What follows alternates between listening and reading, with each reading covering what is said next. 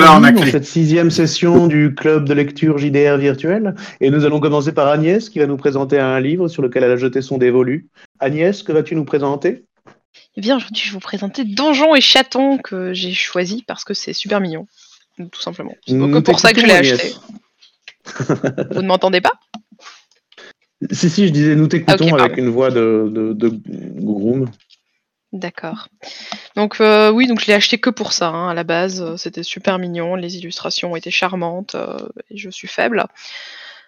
Et puis donc j'ai reçu un livre de base, l'écran, le livret, quelques cartes, des illustrations. Il y avait plein de goodies aussi, des dés, des figurines, des pistes de dés, enfin plein de trucs. Mais j'ai pris la formule de base à 45€. Le livre est toujours à 45€ d'ailleurs, à part.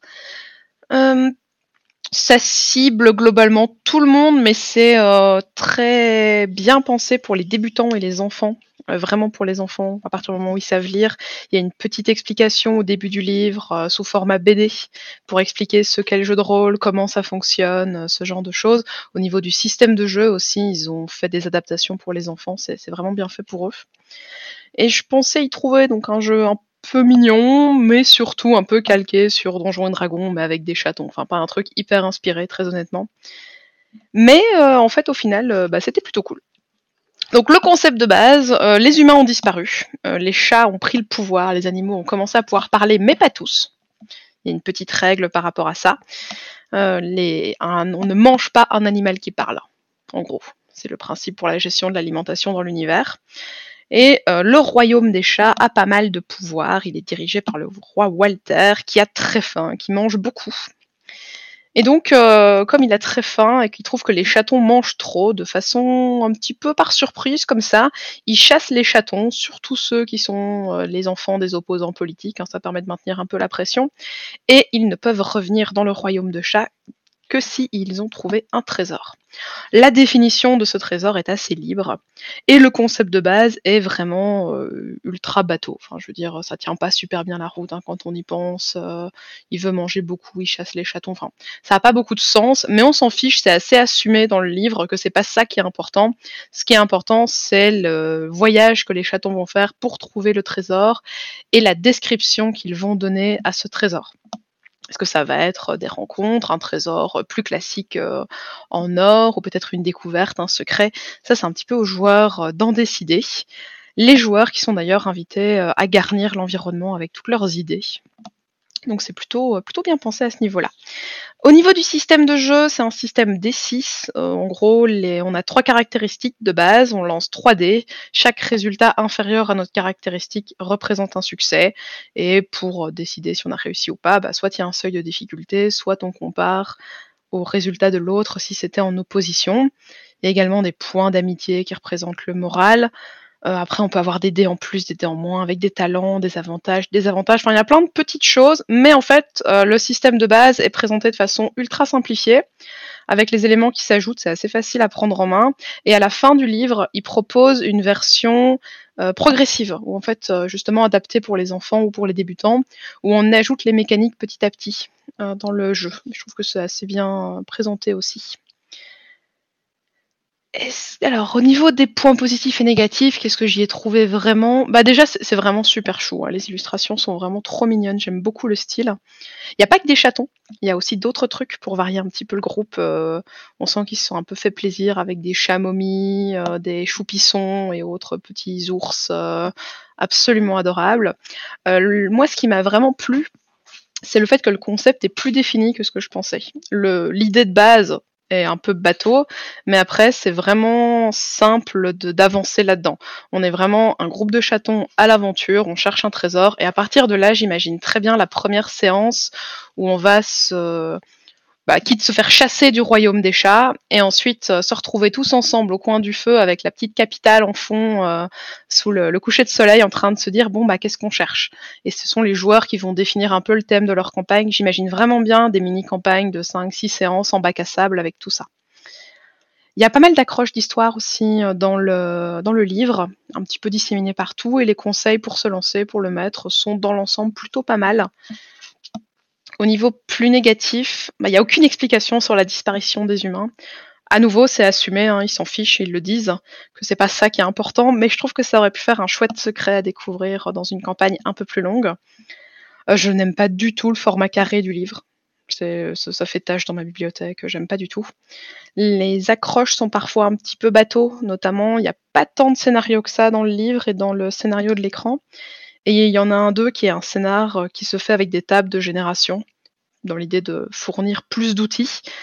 Mais en fait, les accroches des tables sont un peu classiques. Et moi, ce que j'attends dans ce genre d'outils, ce sont des idées que je ne vais pas avoir toute seule. Donc là, c'est un petit peu dommage. Et le dernier reproche que j'ai à faire, c'est que c'est dit dans le livre que l'idée, c'est d'une ambiance mignonne, gentille, positive, que d'ailleurs, les chatons ne meurent pas. Si on veut, on peut décider de les faire mourir, mais de base, les chatons ne meurent pas. Ils sont très fatigués, épuisés, mais ils ne meurent pas. Et qu'il y a peu de querelles de griffes, donc des querelles où on va vraiment se blesser, et qu'on fait plutôt des jeux d'intimidation. Et en fait, dans les scénarios, il y a énormément de querelles de griffes, où on va aller au combat directement, et ça, je trouve ça un peu dommage, parce que les scénarios ne respectent pas ce qu'ils présentaient à la base. Et finalement, est-ce que je vais m'en servir ? Eh bien oui, peut-être des one-shots dans les semaines à venir, ou alors je ferai peut-être une mini-campagne, un peu comme j'ai fait cet été. Je trouve que c'est un bon petit jeu... à faire de façon un peu irrégulière, en bac à sable, sans trop de préparation, pendant les vacances, c'est parfait. Voilà, est-ce que vous avez des questions ? Ouais. Comment je dis très longtemps. Est-ce que... Enfin, je sais pas comment dire. Tu dis que c'est pas mal sans trop de préparation et tout. Est-ce que tu as des outils qui t'aident à le faire ? Est-ce que c'est sans trop de préparation parce que tu es une MJ expérimentée et que du coup, tu vois vite comment faire ? Je sais pas comment dire. En gros, à quel point c'est facilement préhensible pour toi les éléments de jeu pour créer une partie de ce jeu-là, pas une partie lambda d'un jeu que tu improvises ? Je sais pas si je suis très clair. Ouais, je vois. Un peu les deux, en fait. Donc, c'est-à-dire que, forcément, j'ai un peu de bouteille, donc c'est facile. Mais au-delà de ça, il y a des outils. En fait, les coins de la ville sont tous détaillés et tous les coins de la ville et de la zone du Royaume des Chats, de façon générale, ont des accroches. Donc, on peut vraiment ouvrir le bouquin, prendre un lieu, regarder, il y a une accroche de scénar, on se lance dedans. C'est super facile. Un peu en mode bac à sable ? C'est un peu... Enfin, moi, je trouve que le jeu est vraiment bien fait pour le bac à sable, mais eux, ils proposent des vrais scénarios classiques à la fin. Si j'ai bien compris, ils sont plutôt pourris, quoi. Ils sont pas mal. Non, ils sont pas pour... la proposition de jeu. C'est ça. Pour moi, ils sont un peu... Ils sont très mignons, hein, y a pas de problème, mais c'est juste la présence des combats qui me gêne. Mais sinon, dans l'ensemble, ils sont bien. Hein. C'est juste que pour moi, il faut remettre plus de combats d'intimidation et moins de combats physiques. Là, on sent qu'ils sont plus rentrés dans une dynamique classique. Tu sais dire la proportion règle et la proportion jouet pour jouer, bac à sable et setting, etc. Accroche en gros. Oui, je peux faire ça. Alors. Excuse-moi, je suis casse-pierre. Hein. Non, pas de problème. En gros, il y a jusqu'à la page 65, on a les règles. Sachant que là-dedans, on n'a pas des règles. Hein. Je veux dire, on a aussi la création. On a tout, hein, la création de personnages, les enfances des chatons qui donnent des éléments sur lesquels s'appuyer pour la création de personnages. On a tout ce qui est lié aussi à la magie, qui donne aussi des petites idées pour créer des histoires. Donc, c'est pas de la mécanique pure. Et à noter qu'il y a beaucoup de pages de règles, mais en fait, il n'y a presque rien sur les pages. Parce que c'est fait pour être très facile à prendre en main et avoir un seul élément de règle par page pour le retrouver très facilement quand on cherche un élément de règle, justement, à nouveau dans l'idée d'accessibilité. Donc c'est normal que ça fasse beaucoup de pages, mais en fait, il y a très peu d'éléments par page et chaque fois des exemples. Après, oui, où il y a tout le reste du livre, il y a quand même 245 pages à peu près. Ça fait 180 pages en gros de pure story, etc. Quoi. Okay. C'est ça, exactement. Et il y a quand même à noter des livres. Ouais, c'est super simple à prendre. J'entends, c'est pas un truc avec un background de 60 pages à lire à la con. Non, pas du tout. En fait, t'as tout de suite une petite explication sur le quotidien et l'exil des chatons. Ça prend 2 pages. Ok, parfait. Et après, tu as des descriptions sur la ville et les différents éléments de la ville, mais ça, et plein d'autres. En fait, ils se concentrent vraiment sur les lieux et les PNJ de ces lieux. Et tu t'appuies sur ces éléments pour créer une petite histoire. Et moi, c'est comme ça que je fonctionne pour créer mes histoires, donc ça me convient très bien. Est-ce que tu as des intrigues, des intrigues... Justement... j'ai pas entendu des intrigues de. Est-ce que tu as des amorces d'intrigues, plus que des lieux, des PNJ est-ce que tu as une trame de fond pour faire quelque chose de plus grand ou de plus, tu vois, un fil rouge qui te permet d'arriver à une conclusion plus épique ou plus grandiose? Tu vois, des secrets. Ça, c'est un peu ce que je reproche. Ça, pour moi, c'est justement ce qui manque. C'est pour moi l'élément fil rouge qui marcherait bien, ce serait la disparition des humains, le gros secret. On ne sait pas d'où ça vient, mais c'est pas expliqué. Et ils veulent pas l'expliquer. Il y a un élément qui est donné, c'est un donjon un peu spécial où les chatons vont, c'est un donjon qui est à générer, hein, il y a plein d'outils pour le générer, et où en fait les chatons, quand ils arrivent au bout, qu'ils arrivent à passer le donjon, peuvent obtenir une réponse à une question. Sauf qu'en fait, nous, on n'a pas les réponses. Donc on peut les inventer, hein, évidemment, c'est pas un problème, mais c'est là que je trouve que ça manque de quelque chose. On sent qu'il y a les outils pour faire cette campagne un peu plus longue, un peu plus épique sur les secrets de l'univers, mais on n'a pas les réponses. Par contre, les PNJ ont tous des petites histoires un peu personnelles sur lesquelles on peut s'appuyer pour faire quelque chose d'un peu plus large. J'ai ouvert une page un peu au hasard, j'en ai un, c'est Madame Caline. Donc c'est une rescapée sur une île pirate, et son mari et ses enfants ne sont jamais revenus de la pêche un jour de mauvais temps, et donc elle attend de ces nouvelles.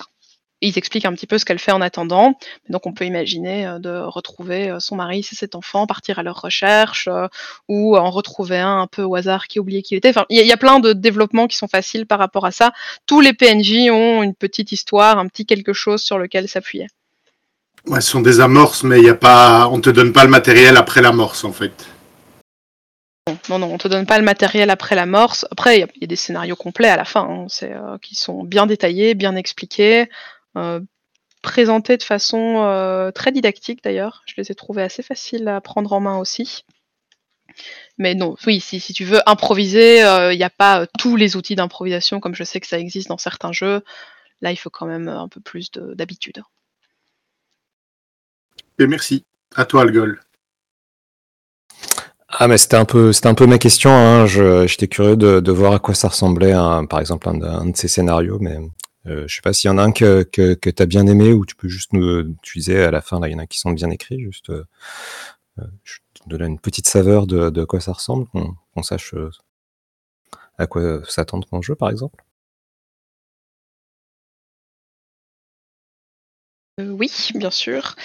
Alors, qu'est-ce qu'on a ? On a une enquête urbaine à Tournebouchon, donc c'est une ville un peu particulière où il y a surtout des cochons, et qui se fait en plusieurs chapitres. Mais l'accroche est pas folle, hein, c'est un peu basique. Mais à nouveau, c'est des scénarios qui sont aussi adaptés aux enfants, donc on reste sur quelque chose que les enfants vont comprendre facilement. Donc elle a perdu ses enfants et elle implore de les retrouver. Et on se retrouve à fouiller un petit peu la ville. Et ce qui est intéressant, c'est pas le scénar en lui-même, dans les faits, parce qu'on part sur, en gros, le scénar des trois petits cochons, enfin, un peu une variation du scénar des trois petits cochons, mais c'est surtout qu'il y a toute une évolution qui monte crescendo, avec à la base, on est juste à la recherche de personnages, et ensuite, petit à petit, on va s'impliquer dans toutes les intrigues politiques de la ville, et je trouve que c'est pas mal amené, à nouveau, optique enfant, hein, c'est assez assumé dans le livre, de façon didactique pour arriver petit à petit sur des enjeux de plus en plus importants pour les joueurs. Après, pour des joueurs qui ont des habitudes, c'est peut-être un peu plus classique déjà. Hein. Pour moi, si on joue à ça, il ne faut pas chercher du scénario vraiment très original, il faut plutôt chercher le côté mignon et réaction de chaton, aller un peu chercher le côté décalé de l'univers. Sinon, un truc que j'ai trouvé très sympa, ça c'est un scénario qui peut se refaire plusieurs fois puisqu'il se fait sur des éléments générés. En fait, c'est le cauchemar d'une chouette, où en fait on est prisonnier du cauchemar de la chouette, et donc on doit essayer de la calmer pour calmer la forêt qu'on doit traverser. Donc c'est quelque chose qui peut se refaire plusieurs fois, et j'aime bien cette idée assez poétique d'aller calmer quelqu'un qui est dans ses cauchemars, pas pour vivre une histoire d'horreur justement, pas pour faire peur, mais pour... apporter de la bienveillance à la personne qui est en train d'avoir un cauchemar. Merci. Y a-t-il d'autres questions ? Pas pour moi. Et bien, du coup, Algol, toi, tu voulais nous présenter, je sais ce que tu voulais nous présenter, mais c'est toi qui vas nous le dire. Eh ben oui, écoute, toujours dans la lignée de Algol vous présente les jeux d'horreur de un bout de temps. Donc là, je voulais parler des engagés. Donc là, j'ai un peu triché parce que je l'ai pas lu spécialement pour ça. Je l'avais lu avant et je voulais le mener avant d'en parler, mais du coup, je vais vous le présenter parce que personne l'a encore présenté. Je vais essayer de faire ça. J'essaie de faire ça spoiler free, sauf si vous avez des questions spéciales dessus. Donc alors, les engagés, donc c'est une campagne, on va dire, c'est un burst, genre policier fantastique de Tristan Lhomme chez Les Douze Singes, donc là, la gamme Dark Monkeys des Douze Singes. Alors, pourquoi avoir choisi ce livre ? Donc, comme je disais, ça fait un bout de temps, hein, c'était c'est quand, en fait, Sans Détour avait fermé, c'était plus ou moins eux qui portaient un peu tout ce côté un peu, la prod française appelle de plus, enfin pas que ça, mais une partie, et du coup, je sais plus pourquoi, j'étais sur Twitter, et je lis jamais sur Twitter, et je sais pas pourquoi j'étais abonné à Tristan Lhomme, j'ai vu son message, et du coup, je l'avais vu, et comme c'était un pitch qui était tapé sur tout ce qui est les trucs policiers, et j'étais vraiment à la recherche, ça m'aurait bien botté de faire un truc policier, et qu'en plus, ça touchait un petit peu aussi fantastique, je fais, ah, on va faire ça, du coup, c'est même un des premiers trucs que j'ai backé, je crois, en jeu de rôle. J'avais backé des trucs avant sur autre chose que du jeu de rôle, mais voilà, bon, bref. Voilà pourquoi je l'ai choisi. Alors, description des éléments, s'il y en a lieu. Donc, la boîte, tout ça. Alors, il y a eu plein de trucs, parce que ça a été un gros financement participatif. Il y a des trucs en physique et des trucs en numérique. Alors, le gros du truc, c'est une boîte physique qui est assez chère, qui est à 120 €. Dedans, il y a un livre de campagne. Apparemment, il a existé tout seul à un moment donné, mais je crois que maintenant, il n'y a plus que la boîte.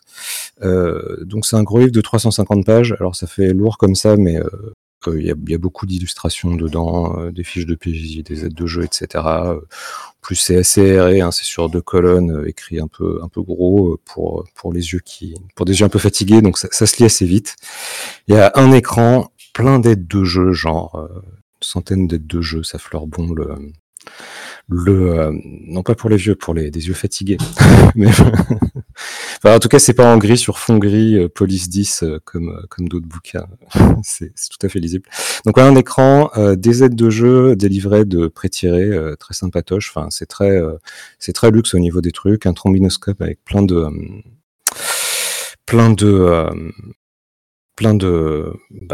têtes de PJ. Alors les aides de jeu, c'est vraiment chouette. Il y a un côté un peu les experts, etc. En plus, ils ont filé des templates, donc ça donne envie et tout de faire les siens. J'ai pas résisté, j'en ai au fur et à mesure que la campagne arrive. Tout le monde a sa petite variation de la campagne. Donc, on peut créer nos petites aides de jeu. Par contre, les trombinoscopes, c'est des trucs dessinés, mais on aime ou on n'aime pas, hein, mais c'est un peu compliqué quand on veut faire évoluer la campagne, et si on commence à utiliser en fait le trombinoscope, étant donné que c'est dans un style bien particulier, c'est compliqué de régénérer ou de trouver en fait des trucs qui y collent, et comme tout est... Et comme ils ont fait, c'est vachement travaillé, il y a plein de trucs qui sont allés. Si on changeait en fait toutes les gueules des PNJ, il y en a peut-être une centaine de PNJ, ce genre de truc, donc déjà c'est beaucoup de boulot, et en plus il y en a qui sont intégrés aux aides de jeu ou aux livrets de jeu, donc c'est assez compliqué d'en sortir. Ça, du coup, ça fait quand même une expérience un peu tout intriquée, sur lesquelles on peut rajouter des trucs, mais c'est un peu compliqué, c'est un peu château de cartes.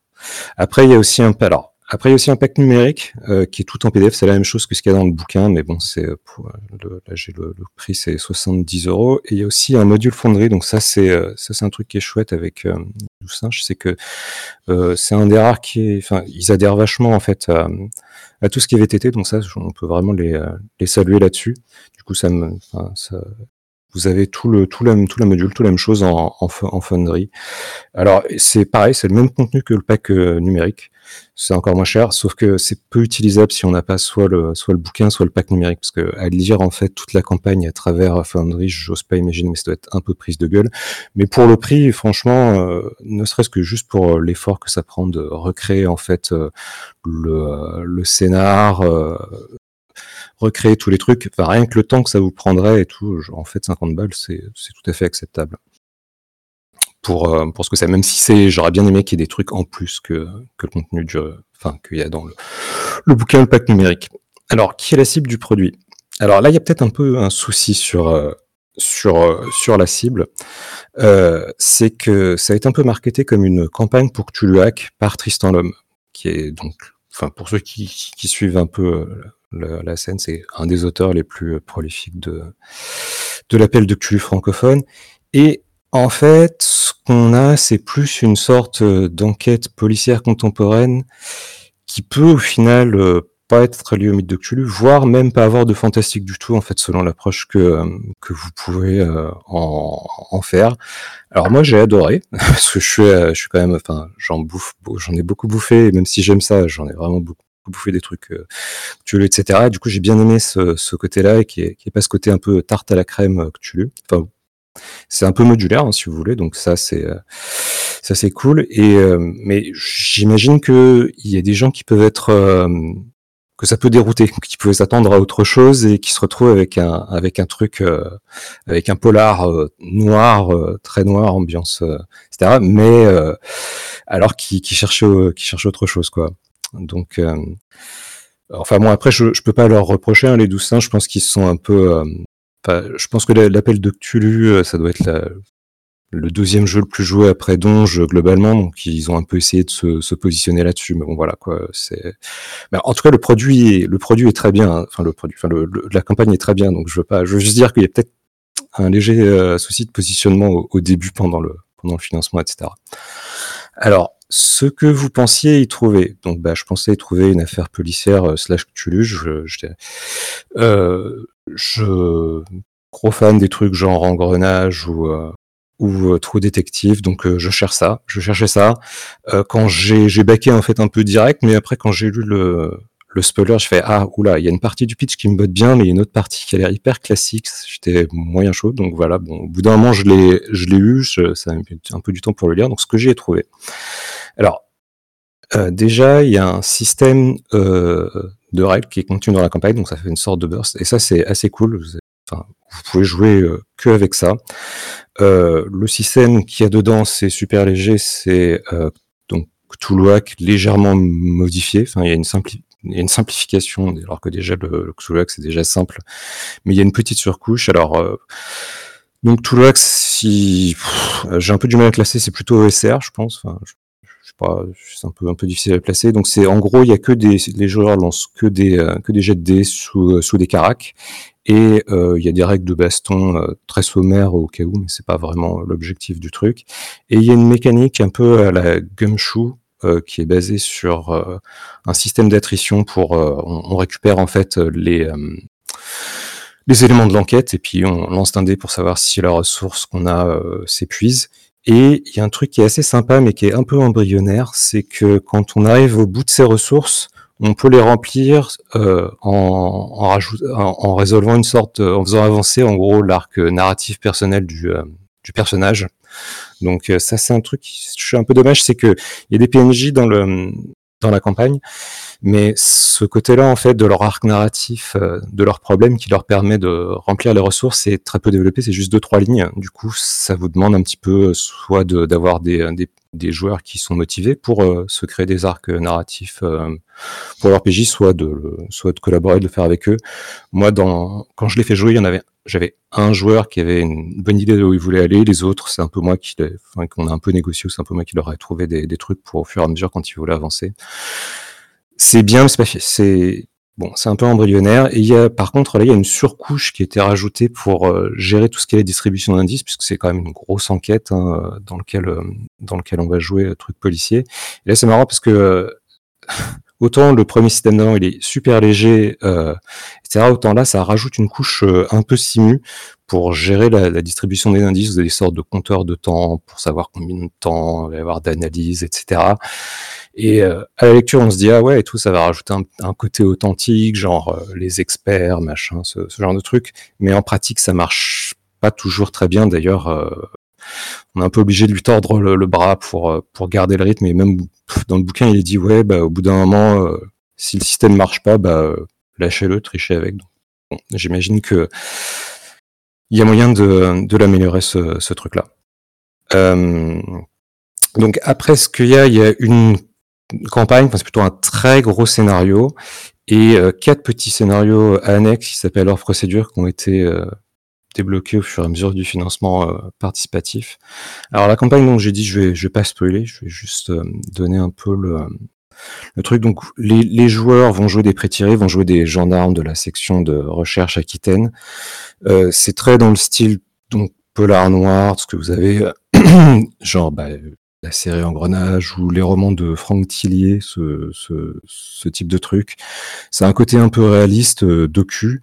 Donc en gros, les gendarmes vont être amenés à enquêter sur un quintuple homicide de retraités ou de pré-retraités, et au fur et à mesure, bien entendu, qu'ils vont avancer, il va y avoir de plus en plus de crimes. Ils vont trouver... Ils vont essayer un petit peu de raisonner sur pourquoi il y a tous ces crimes, et ils vont être amenés à, grosso modo, à jouer à la fois sur une sorte d'affaire qui est en cours avec des meurtres, et en même temps d'enquêter sur une série de cold case, avec un ou deux twists pendant le cours de la campagne, plus un final qui est suggéré, que j'ai trouvé assez intéressant. Et en plus du thème et l'atmosphère, enfin c'est ces twists et ce positionnement scénaristique qui avait que j'avais vraiment envie de le jouer. Donc la campagne en soi, elle est superbe, enfin elle est vraiment très très bien écrite, et peut-être même un petit peu trop écrite des fois. Enfin moi j'ai l'impression que ça a été vachement playtesté, et qu'on a plein de ramifications des playtests qui ont été un peu couché tel quel. Du coup, on a énormément en fait de chemins, tous plus ou moins embirlificotés ensemble. Donc c'est bien.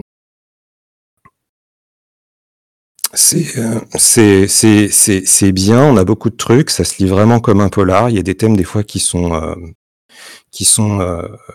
assez durs. Franchement, d'ailleurs, si on me les avait dit sans me dire que ouais, c'était Tristan Lhomme, et c'était ce genre de truc, peut-être j'aurais passé ma main un peu j'aurais passé ma place sur la campagne, parce que il y a certains thèmes, je sais que il y a beaucoup de gens avec qui je joue, et ils auraient dit non, je veux pas voir ces thèmes en jeu. D'ailleurs, je suggère de vachement parler avec votre table, surtout si vous jouez avec des gens que vous connaissez pas, de bien mettre en place les outils que vous voulez pour gérer ça, de sécu. Il y a un petit paragraphe qui vous explique ça dans le jeu, mais il y a vraiment des thèmes à essayer de vous assurer que ça va pas choquer des gens autour de la table. Donc faut être un peu délicat là-dessus.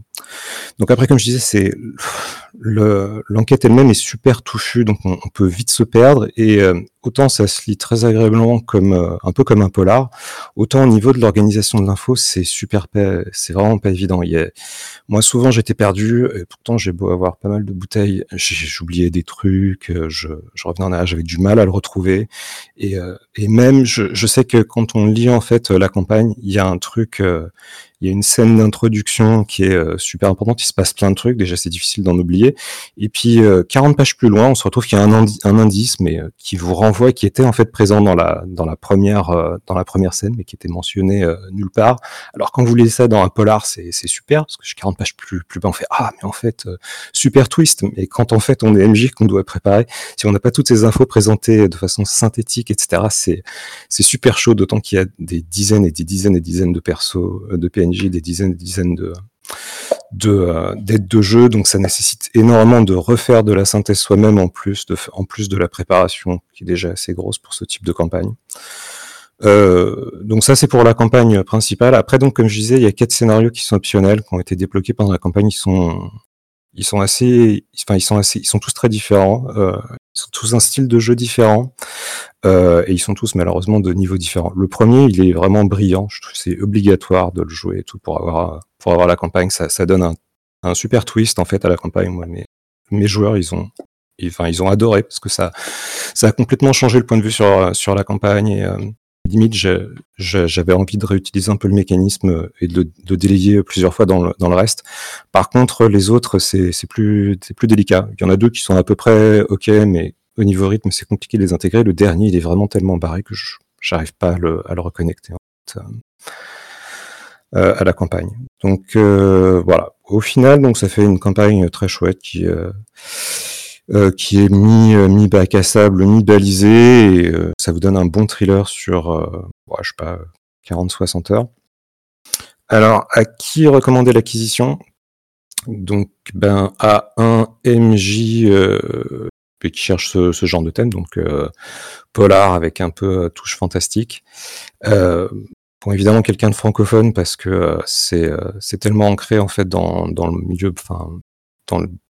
et dans la procédure française et dans le fait que ce soit Bordeaux. En théorie, c'est possible de changer ça, mais si on n'a pas un background francophone, ça sert pas à grand chose. J'ai essayé de penser à le faire jouer à des joueurs australiens, mais j'ai vite lâché l'affaire, ne serait-ce que parce que en plus il y aura tellement de boulot à refaire toutes les aides de jeu que ça serait pas vraiment faisable. Et ensuite, d'ailleurs, il y a un macaron derrière, pour MJ expérimenté. La campagne, elle est vraiment très très velue.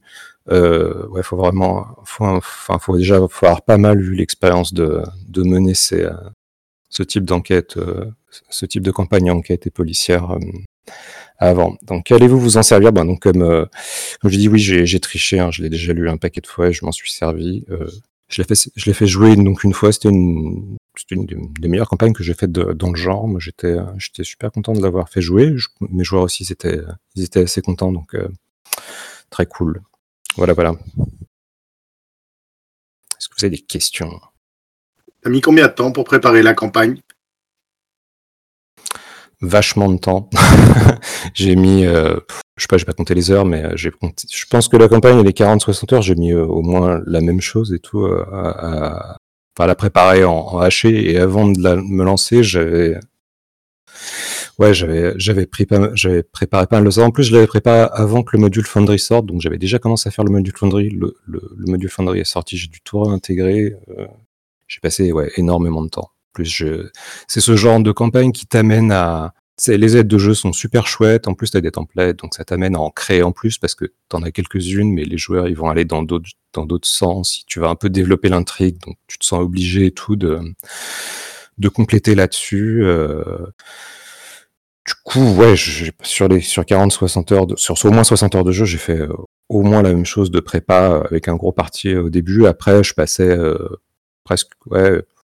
une ou deux heures minimum et tout pour préparer une partie, mais un gros travail en amont aussi. Est-ce que ça valait la peine? Le rapport investissement et ce que tu en as retiré et tes joueurs? Oui, mais après, tout le monde voit ça comme on veut, mais c'est la préparation, c'est aussi jouer un peu avant de jouer. Le tout, c'est de pas trop jouer pour préjouer le truc dans ta tête, mais... Quand je faisais des documents, quand je faisais une aide de jeu pour un truc qui n'était pas là, où je développais dans ma tête plusieurs comment allait continuer l'histoire, c'est presque tu te fais un petit bout de jeu solo et après c'est dans ta tête. Après les joueurs prennent ou prennent pas. C'est un plaisir que tu peux pas nécessairement avoir tout le temps, mais enfin je pense que ça mériterait un débat, mais qu'on n'aura peut-être pas le temps de faire aujourd'hui, mais il y a des gens qui en prennent plaisir, des gens non sur la prep. Là, sur la prep de ce truc-là, oui, j'ai pris plaisir. Cool. Je pense qu'Aplo avait une question sur les hors-procédures. Ouais, tout à fait. Alors moi, j'ai lu la campagne récemment parce que mon MJ a arrêté de la faire jouer parce qu'il trouvait ça pourrave. Voilà, disons les mots. Il trouvait pas la campagne nulle, mais il trouvait qu'en fait, c'était un gros scénario linéaire qui se maquillait derrière des calendriers. Voilà, en gros. Et du coup, les joueurs qui jouaient, on était tous un peu déçus parce qu'on avait envie d'y jouer. Donc, j'ai dit, je vais la lire, on va voir si je peux reprendre. J'ai choisi de ne pas le faire, mais ce n'est pas parce que ça ne m'a pas plu, c'est parce qu'en fait, je ne sais pas organiser mon emploi du temps. Toujours est-il que moi, j'ai trouvé que c'était un pavé effectivement assez indigeste à lire. Comme tu dis, il y a un souci au niveau de l'organisation de l'information. C'est assez terrible. Voilà. Mais bref, par contre, les hors-procédures, je me demandais, et comme toi, tu y as joué, tu pourras bien mieux répondre à cette interrogation. Moi, je les aurais bien fait jouer en amont, en fait, avec mon groupe de PJ de l'appel, avec qui on joue une fois par mois depuis X années, et où, tu vois, on joue en contemporain, où moi, j'aime bien mettre le fantastique sur les bords, entre guillemets, dans les coins des murs, tu vois. Et je me demandais, est-ce que les hors-procédures, tu penses que ça peut se jouer petit à petit, puis, je sais pas, plus tard, entamer les engagés avec ces hors-procédures qui ont été jouées, et où ça va leur rappeler des trucs aux persos qui sont encore vivants, quoi. Alors, ou est-ce que tu penses que c'est une idée de merde ? Non, c'est un des trucs qui est suggéré d'ailleurs par l'auteur. Après, moi, la façon dont je l'ai vu pour le maximum d'impact, pour pas que ce soit trop long, et le premier en fait, qui est, je vais pas dire le nom parce que c'est le premier des hors-séries. Je pense qu'il faut absolument intégrer dans la campagne parce que c'est un truc qui marque en fait une sorte de point d'inflexion dans la campagne. Il y a bon, peut-être vous sauterez quelques minutes, mais en gros, il y a ça fait une sorte. C'est assez chouette parce que c'est une sorte de flashback. Donc déjà, c'est un truc qui est plus ou moins difficile à jouer en jeu de rôle. En plus, moi, je l'ai un petit peu modifié. Et du coup, il y avait un côté aussi narrateur pas fiable parce que c'était une narration d'un truc plus ou moins dans le passé, et ça fait un super effet scénaristique, et je pourrais presque le réutiliser, le hacher au cours de la campagne. Donc celui-là, je pense qu'il faut vraiment le jouer dans la campagne. Après, il y en a trois autres. Le deuxième, je l'ai pas aimé, je trouve que ça desservait un peu le propos. Par contre, celui-là, il peut être bien effectivement comme une sorte de force shadowing, enfin tu le joues à part, effectivement, et peut-être que après les joueurs, si tu as une table récente, ils pourront y retrouver des éléments dans la campagne. Ça peut-être ça fera son effet ou pas. Moi, j'ai pas trop aimé le scénario en soi. Le troisième, je l'ai trouvé très bien. C'est un scénario donc qui se passe à une autre époque, qui est en rapport avec la campagne. Il est trop long pour être joué dans la campagne, si ça la rendrait indigeste et trop longue. Par contre, à un moment donné, quand on l'a fini, je me posais à faire une sorte de saison 2, parce que la campagne, ça ressemble... Enfin, j'ai un peu repris des techniques de Ghorghor, d'ailleurs, que je t'ai vu faire pour gérer les persos intercalés. J'ai vu d'autres gens qui mettaient pas mal de cliffhanger, donc tu arrives à avoir très vite un truc qui est... Si tu prends bien, tu peux faire une narration qui est très très très série policière. C'est vachement avec des montages très coupés et des trucs dans ce genre-là. T'as vraiment une saison, tu peux vraiment faire une saison, tu pourrais faire une saison 2. Et ce truc-là, le troisième scénario, pourrait être une sorte d'amorce à une saison 2 ou pour une sorte de campagne de suivi. Et le quatrième, je sais même pas comment tu pourrais le faire jouer parce qu'il est tellement différent en termes et tellement déconnecté en termes de style de jeu que je sais pas trop. Tu vois, le troisième. Donc en gros, ouais, peut-être le deuxième scénario, qui est une sorte de truc annexe à la campagne, une sorte des événements un peu annexes à la campagne. Celui-là, ouais, tu peux peut-être le faire jouer en avance. Je sais pas si ça répond à ta question. Ça répond tout à fait à mes questions, et il y a bien la suggestion de l'auteur, mais l'auteur, c'est celui qui a écrit et qui a écrit un peu trop. Et ça m'intéresse beaucoup plus l'avis de quelqu'un qui, justement, a joué avec. Donc, merci beaucoup, Algol. Est-ce que vous avez une autre question ? Oui, j'avais une autre question. Comment tu as introduit la campagne à tes joueurs ? Parce que moi, je connais l'histoire globale, on va dire, mais je ne l'ai pas encore lue.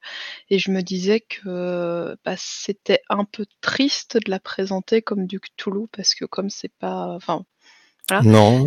Ça cassait un petit peu presque le concept de base, et j'aurais préféré la présenter comme une histoire réaliste à la base. Mais en même temps, ça peut ne pas répondre aux promesses des gens. Donc je suis assez curieuse de savoir comment vous l'avez présenté en fait à vos joueurs. Alors, sachant que oui, je vous remets un peu de contexte, quand je voulais la faire jouer, c'était un groupe que je connais avec qui je joue depuis genre 5-6 ans, hein, donc c'est pas des gens inconnus. Je pense que les gens qui voulaient y jouer déjà, ils avaient presque tous, c'était tous des joueurs qui voulaient la jouer parce qu'ils connaissaient en fait Tristan Lhomme, etc. Et du coup, ils avaient tous plus ou moins déjà une idée de à quoi s'attendre. Donc, c'était plus l'inverse. Il fallait un peu désamorcer le fait que les gens s'attendent à du Cthulhu. Moi, je l'ai présenté, la présentation, elle est sur le truc de JDRVirtuel. Je l'ai présenté comme un polar noir aux limites du fantastique. Voilà, j'ai dit ça comme ça. Et je crois que j'ai un peu dit, ouais, vous attendez pas non plus un truc Cthulhu standard, mais c'est parce que les gens connaissaient déjà Les Engagés. Après, tu peux aussi arriver complètement sournoisement et rien dire du tout et dire c'est une enquête policière, et au fur et à mesure que les gens avancent, ils découvrent qu'il y a des éléments fantastiques, mais c'est un peu mentir enfin, autant que les gens savent quand même un petit peu dans quoi ils se lancent à la base. Donc voilà, moi je le présente en disant, ben voilà, ça sera du polar noir aux limites du fantastique, et Parce que, voilà, vous attendez pas forcément à quelque chose d'octulien. Ok, merci.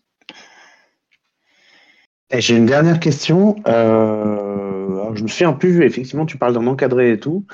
Vous me connaissez, c'est pas vraiment ma marotte, mais pour le coup, je pense que c'est important la sécu émotionnelle sur ce scénar, parce qu'effectivement, c'est dur, quoi. Il n'y a pas d'autre mot. Ouais. Est-ce que tu as des conseils là-dessus de l'avoir mené, des trucs, tu sais, au départ, tu te dis que tu vas cadrer, et puis en fait, quand tu joues, tu remarques que tu n'as pas tout cadré. Tu vois ce que je veux dire ? Ouais. Alors moi, il y a des trucs déjà qui m'ont choqué, que j'ai trouvé juste choquant pour être choquant. Je trouvais pas vraiment de justification scénaristique. Je trouve que c'était un peu dommage. Soit je les ai un peu mis de côté, soit c'était pour éviter des trucs vraiment trop choquants. Il y a des trucs, heureusement, qui ne sont pas allés où du coup il y a pas le truc choquant.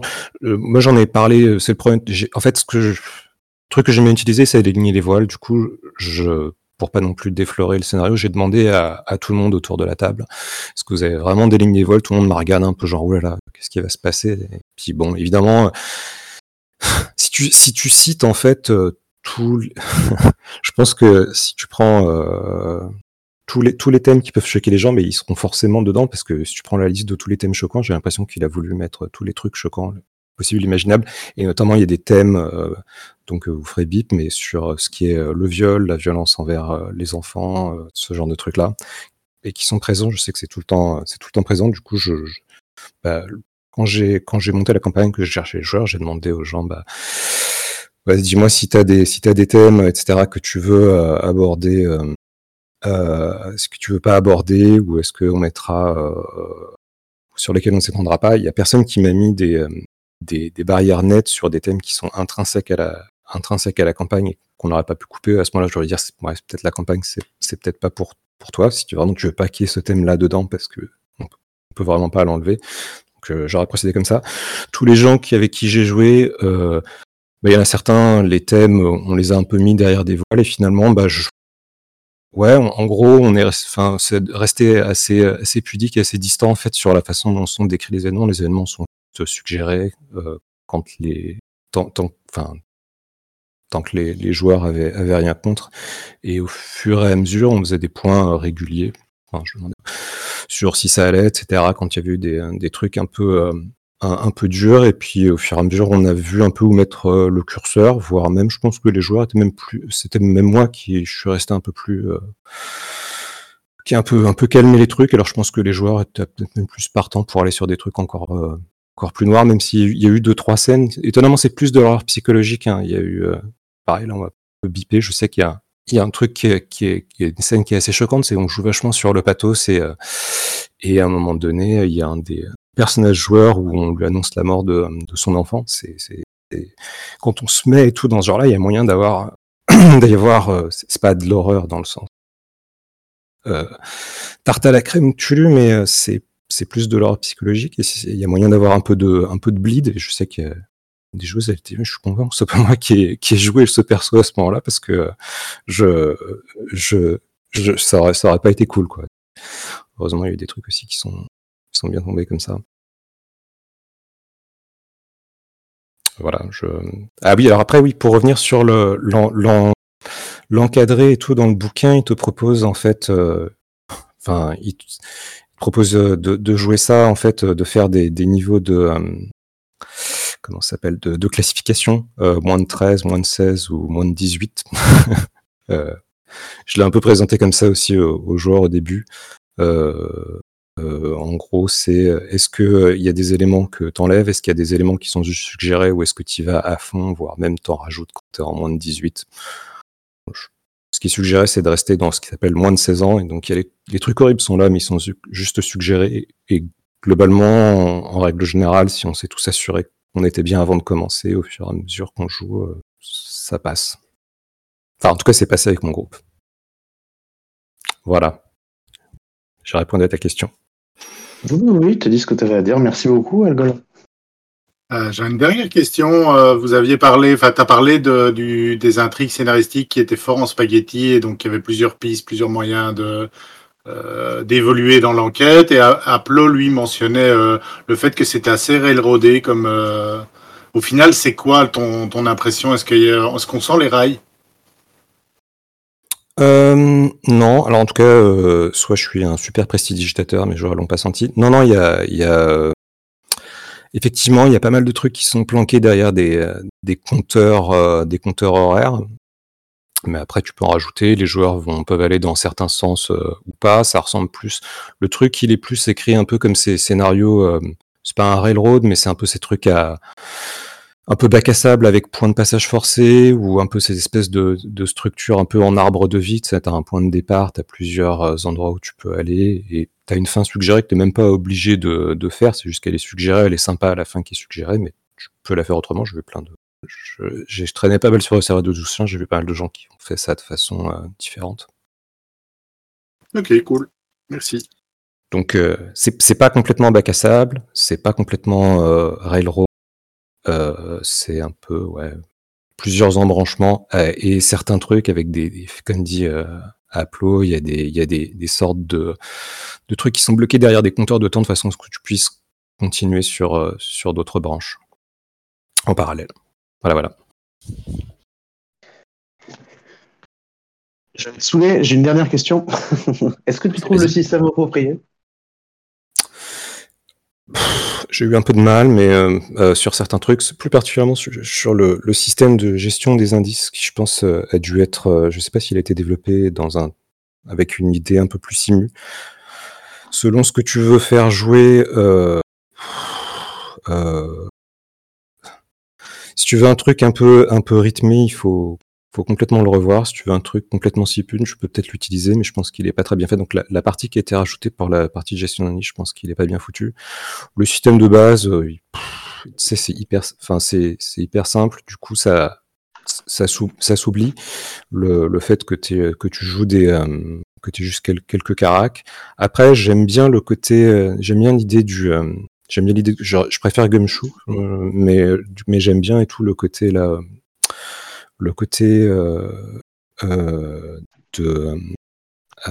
mince comment on dit, quand on perd en fait là les d'attrition sur les indices. J'aime bien, ça aurait mérité d'être peut-être plus fourni et tout sur comment s'en servir pour générer de la fiction au niveau des personnages joueurs.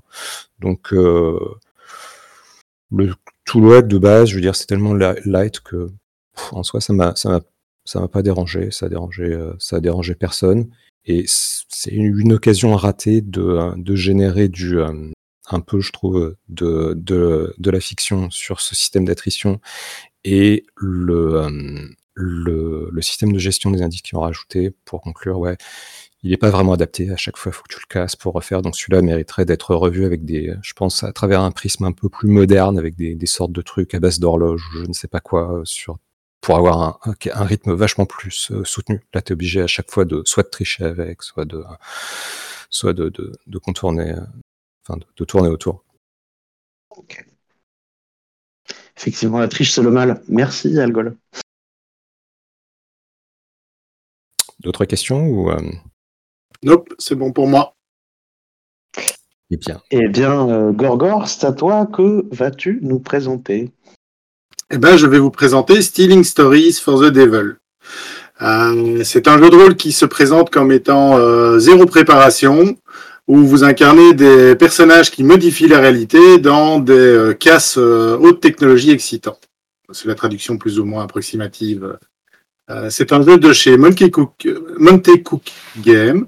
Donc c'est le gars qui a beaucoup bossé sur DD3 et qui a fait Numenera et tout ce qui s'en est suivi dans le Cypher System.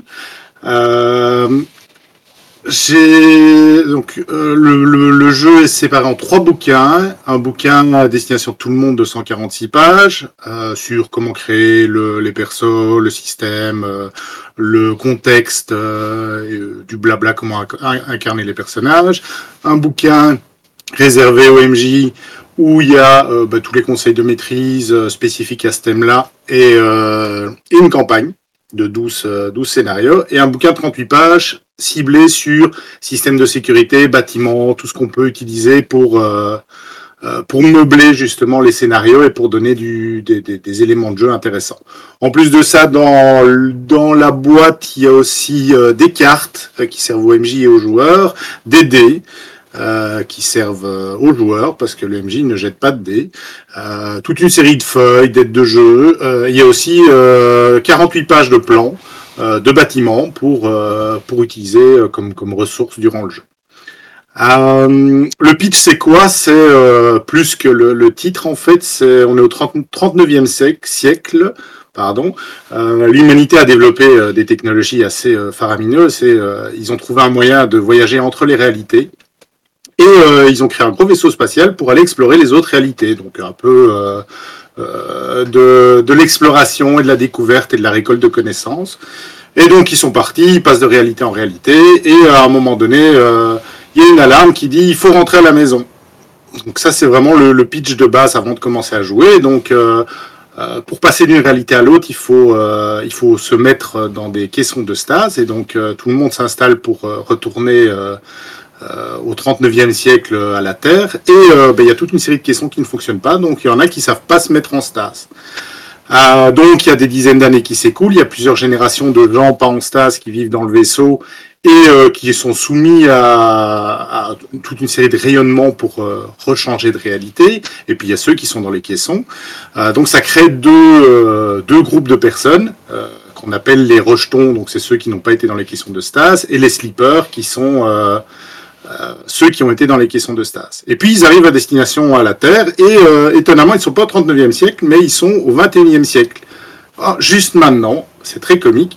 Et donc le vaisseau orbite autour de la Terre et l'IA qui contrôle le vaisseau leur dit gentiment, il semble qu'il y ait des poches spéciales sur la Terre, des zones d'improbabilité, et ça a l'air de perturber, de foutre le souk à la réalité, et en fait il faut détruire ces zones. Et comment est-ce qu'on détruit ces zones ? En fait, un objet dans chaque zone est le point d'ancrage de cette zone d'improbabilité. Donc, il faut récupérer l'objet, le sortir de la zone, et ça enlève la zone d'improbabilité. Ça, c'est le pitch de base du jeu. C'est un jeu à secret, parce que dans la campagne, il y a plein de choses qui sont révélées aux joueurs, et donc on apprend plein de choses sur l'univers, pourquoi, le comment. Donc, les joueurs ne sont pas laissés... c'est pas un jeu où on laisse tout le monde dans le vide et dans le vague, et on donne juste un contexte. Et c'est vraiment pour jouer des missions comme Ocean Eleven ou la série Leverage, que moi j'aime beaucoup. Donc il y a vraiment beaucoup de matériel dans le jeu. Le système est relativement simple, c'est un système on va dire assez narratif, où on jette des dés, on essaye de battre une difficulté, on peut aller chercher... des bonus, mais on garde toujours que le meilleur, et la difficulté va de 1 à 10, et on a des dés de 1d4 à 1d20. Il y a toute une série de choses qui vont influencer ça. Qu'est-ce qu'on peut jouer dans le jeu ? On peut jouer des rejetons, donc les gens qui n'ont pas été dans les caissons de stats, ou des gens qui ont été dans les caissons de stats, il y a les deux choix. Et puis il y a trois types de personnages, qui sont les... planificateurs, les planeurs, les plotteurs et les skimmers. Ce sont des trois types de personnes qui modifient la réalité. Donc c'est ça qui fait c'est une partie du sel du jeu. Ils ont chacun une façon d'influer la réalité différente. Donc les planeurs affectent les objets et les lieux, les plotteurs affectent le passé et les skimmers affectent les personnes. Donc en gros, ils peuvent dire, par exemple, machin va tourner la tête à droite, comme ça je vais pouvoir passer derrière et me faufiler, ou machin n'a pas entendu son réveil sonner, donc il est en retard au boulot, ou tel objet va s'enrayer, donc ils ont des pouvoirs qui leur permettent de plier la réalité à leurs besoins. Comme je l'ai dit, le système est assez simple, il offre quand même pas mal de possibilités. Je ne vais pas le détailler, mais il a l'air de faire son taf. Il y a toute une série de mécaniques supplémentaires avec des cartes, parce que les joueurs vont avoir des cartes de mission qui vont pouvoir être utilisées. C'est un point que j'aime beaucoup, parce que ça me rappelle Torg et les cartes qu'on pouvait utiliser à l'époque dans Torg. Et ça vous donne un boost, un effet particulier, un élément narratif à rajouter, des choses dans ce genre-là. Alors avec le fait qu'on incarne des personnages qui modifient la réalité, les joueurs vont avoir une grosse part dans la narration. Ils vont pouvoir plier l'histoire, et on va voir même encore plus en matière de structure de scénario. Les joueurs ont vraiment une grosse implication dans l'histoire qui va être racontée. Le MJ a aussi des cartes qui lui permet d'ajouter des twists, genre il y a une complication inattendue, et il y a une carte spéciale qui vraiment change la donne, et qui rythme en fait le scénario, et qui va faire une sorte de véritable twist dans l'histoire, un changement d'événement, et qui va dire, ben, en fait, c'était pas ça qu'il fallait récupérer, mais c'était plutôt ça, ou il n'y a pas d'objet à récupérer, mais c'est une personne, des choses dans ce genre-là. Bref. Donc, pour revenir à la structure des scénarios, ils sont séparés en 3 actes. Le premier acte, c'est le briefing. Donc, en gros, le MJ dit, voilà ce qu'il faut récupérer, voilà la situation, et voilà le problème, voilà comment la réalité est modifiée. Et c'est une discussion semi-méta entre les joueurs et le MJ, où les joueurs vont préparer leur plan d'action. Ils vont dire, ok, c'est un bâtiment, il y a 36 étages, il y a un scanner à ADN là, enfin bref, ils vont définir tous les moyens et comment ils vont, eux, rentrer et s'approprier l'objet qu'ils doivent récupérer. Et une fois que tout est défini clairement, l'acte 2 commence, où c'est l'action, c'est vraiment on va jouer toutes les scènes que les joueurs ont définies en fait eux-mêmes, toutes les difficultés, et le MJ va avoir des cartes pour rajouter des imprévus, changer les choses, et tout ça va se poursuivre. Généralement, il y a un jet par scène qui résout la scène, c'est vraiment au point d'inflexion de la scène, c'est le moment où il faut faire le jet, voir si l'histoire va dans le sens prévu ou pas.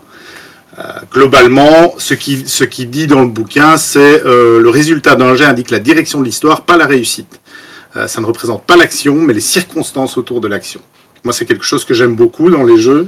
J'aime pas les jeux simulationnistes qui disent oui, non, t'as réussi, t'as raté, mais plutôt il va se passer ça et ça va se passer comme ça parce que tu as fait ça. Qu'est-ce qu'il y a d'autre à dire ? Durant la scène, durant l'acte 2, on enchaîne les séries de scènes, et au moment où le MJ va jouer sa carte de twist qui tourne vraiment le scénario, on passe dans l'acte 3, qui est le climax. Et c'est vraiment on va jouer, c'est le moment risqué, le moment où il y a tout qui s'accumule, tout qui s'enchaîne, tout qui va vite. Le système est orienté là-dessus, parce que le système est légèrement modifié pour l'acte 3. Il est plus nerveux, la difficulté est plus importante. Et donc, c'est assez, ça a l'air d'être assez comique, ça a l'air de vraiment se jouer comme, pour ceux qui ont vu Ocean Eleven, qui ont vu Leverage, c'est vraiment, on voit comment il prévoit tout, on peut jouer avec des flashbacks, parce qu'il y a des cartes qui permettent de faire des flashbacks et tout ça. Et puis, il y a un moment donné où ça part en couille, et ce moment-là, c'est le moment où la tension se crée vraiment, où on ne sait pas vers où ça va aller, s'ils vont réussir ou pas, et voilà. Et puis après, il y a un dénouement qu'on raconte, donc tout a l'air de bien s'imbriquer. Je ne sais pas du tout si ça va fonctionner en pratique, mais ça a l'air d'être bien pensé, bien foutu. Petit point amusant, l'expérience en fait, donc les joueurs c'est un jeu qui est prévu généralement pour plus jouer en campagne qu'en mission, même si on s'est joué en une seule mission en one shot. L'expérience se fait en fonction du nombre de cartes missions que les joueurs ont jouées et le nombre de cartes que le MJ a jouées. On fait le total et puis on divise entre le nombre des joueurs, et c'est les points d'histoire qu'ils vont avoir pour améliorer leur personnage. Donc c'est un incitant à jouer pour les joueurs, à jouer toutes leurs cartes missions et donc à réussir à les caser, certaines étant plus spécifiques que d'autres. Et ils ont aussi un petit but personnel chacun qui vont essayer de caser durant la mission. La gestion d'équipement est aussi faite avec des technologies très haut niveau, 39e siècle. Ça c'est comique, il y a des implants, il y a toute une série d'armes et d'objets, mais ça reste très léger, c'est plus pour obtenir des bonus. Le bouquin d'MJ... couvre vraiment l'ensemble de tout ça en une 70aine de pages. Les conseils sont bons, assez récurrents par rapport aux autres bouquins du même genre, mais il y a des spécificités par rapport au thème du jeu qui est vraiment très très spécifique, parce qu'on fait que des casses, en fait on enchaîne les casses, et c'est bien foutu. Il y a même la gestion de l'échec et de la mort. Comment, la mort n'est pas quelque chose d'extrêmement présent, mais l'échec peut être bien présent. Et puis il y a toute la partie spoiler sur le lore et la campagne du jeu, qui, ma foi, est assez sympathique. Je ne sais pas si ça fera vraiment un gros effet sur les joueurs. Je ne vais rien révéler ici, mais j'ai bien aimé lire le truc et faire ah oui, c'est sympa comme idée. Et puis il y a une fin de campagne qui est prévue et qui laisse toute une série d'options au MJ et aux joueurs pour clôturer la campagne et pour jouer par après aussi. Finalement, le bouquin sur le contexte, ça montre le système de sécurité, les gens qui peuvent déranger quand on fait un casse, le temps de réponse des différents services, le type de personnel qu'on peut rencontrer, qu'est-ce qu'on peut trouver dans un bâtiment et comment créer des PNJ et des traits. C'est bien foutu, c'est complet sur quasi une quarantaine de pages. Il y a pas mal d'infos et ça permet au MJ de ne pas avoir à trop se documenter en dehors des bouquins. Alors pourquoi je l'ai acheté, en fait j'ai vu le Kickstarter passer, je l'ai acheté en PDF parce que ça coûtait une blinde de le faire venir aux États-Unis avec la douane, et puis je suis parti au Canada, donc je l'ai vu en physique sur place, donc je l'ai acheté aussi en physique sur place, et ça m'a motivé à le lire en fait. C'était un jeu qui me faisait de l'œil, mais je m'étais pas encore décidé à vraiment le lire en profondeur, et en le lisant en fait j'ai trouvé plein d'idées chouettes, plein de thèmes et de choses qui me titillait, qui me donnait envie de l'animer. Donc voilà pourquoi je le présente et pourquoi je l'ai acheté et je l'ai lu. Alors la cible, c'est un jeu à mon avis fort narratif, qui offre beaucoup de latitude aux joueurs avec leur capacité de modifier la réalité, et ils doivent l'utiliser, parce qu'une modification de la réalité est toujours automatique, donc ils réussissent toujours, même s'il y a un degré, ils ont un champ d'action, ils ont des limites. Mais tant que ça rentre dans les limites, en fait, ça marche d'office. Ce qui veut dire que les joueurs ont beaucoup de latitude en matière de tordre en fait l'histoire et de l'adapter selon leurs envies. Donc, il faut que le MJ puisse couler avec ses joueurs et aller avec ses joueurs dans le même sens qu'eux et donc construire une histoire ensemble. Mes attentes, c'était de trouver un jeu il y a un jeu de rôle qui s'appelle Leverage, justement, basé sur la série, qui utilise, je pense, c'est le même système que le vieux Firefly, c'est une sorte de Savage World, mais que j'aimais pas trop au niveau système, et j'espérais trouver un jeu un peu plus en phase avec mes envies, c'est ça a tapé en plein dedans. Le jeu est complet, le lore est intéressant, les secrets sont révélateurs, peut-être qu'il y aurait moyen de faire mieux ou d'étendre ça, mais voilà, c'est tout à fait correct. La campagne est bien écrite, il faut savoir qu'un scénario ça tient sur une page, hein, donc c'est très, très succinct, mais il y a plein d'infos, et il faudra le tester en pratique. Et à qui s'adresse ce jeu ? Je pense à un MJ qui laisse beaucoup de place aux joueurs, et à des joueurs qui ont pas mal de bouteilles dans le sens où ils savent s'approprier la narration et jouer ensemble, parce que le but étant bien sûr de raconter une histoire tous ensemble. Il faut que le MJ puisse rebondir sur les propositions des joueurs et qu'ils puissent venir avec des idées pour que le tout soit cohérent et soit prenant, rythmé, parce qu'il faut réussir à rythmer la scène, mais vu qu'il y a le briefing, ça donne pas mal de matière au MJ pour déjà... c'est les joueurs qui donnent le matériel au MJ dès le début. Alors moi, je compte le faire jouer, mais je vais sélectionner mes joueurs en fonction des gens que je connais et avec qui je suis sûr qu'ils pourront s'approprier la narration. Il ne faut pas du tout des joueurs passifs, je mets mes pieds sur la table. Il faut des joueurs qui vraiment rentrent dedans et qui veuillent vraiment remplir le rôle de MJ secondaire pour animer la table. Et voilà, je pense que j'ai fait le tour. Est-ce que vous avez des questions ? Ça a l'air très sympa. Cette histoire-là de tordre un peu la réalité, il n'y a pas moyen de la casser quand même, parce que c'est tout, ces trucs un peu freeform, un peu à la... Je sais pas, comme mage, c'est des trucs un peu super, super ouverts, il n'y a pas moyen de se retrouver dans des cas de figure un peu trop tordus. Alors non, justement, parce que chaque type, donc les trois types de personnages qu'on peut jouer, les plotteurs, les skimmers et les planeurs, ils ont déjà un seul domaine sur lequel ils peuvent influer. Par exemple, le plotteur, il modifie le passé, mais il ne peut pas aller plus loin que d'un jour dans le passé. Il doit avoir la personne ou l'objet ciblé, visible dans son champ de vision. Il ne peut pas affecter un autre PJ. Il ne peut manipuler que les événements, pas la matière.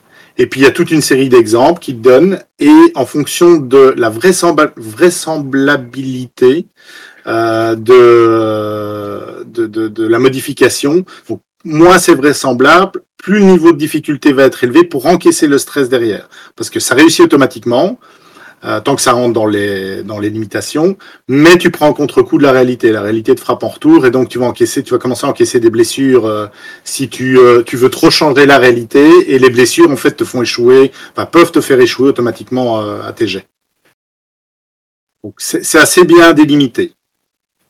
Et okay. Tu vois que il faut vraiment les trois types dans un groupe pour couvrir toutes les possibilités de modification de la réalité. Et donc c'est un jeu où la coopération et la complémentarité est vraiment importante, comme on le voit dans les séries ou dans les films de casse en fait.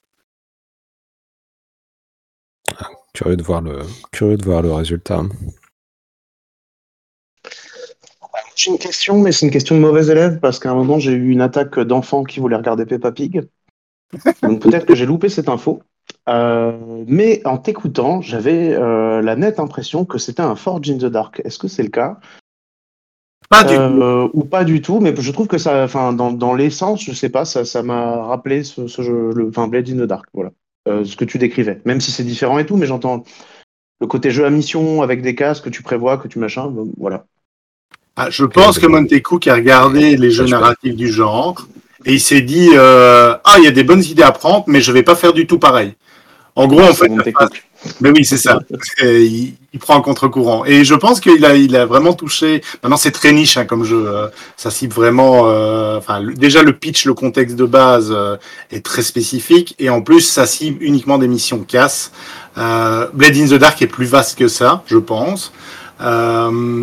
Et normalement dans Blade in the Dark tu dis ok je vais on va faire tel coup et on va s'y prendre comme ça et on répond à une question et on est prêt, on peut faire le jet d'engagement globalement. Ici t'as vraiment mon avis 20-30% du jeu qui est occupé à définir toutes les étapes pour arriver à l'objectif et donc le joueur et les MJ vont c'est cool, quoi.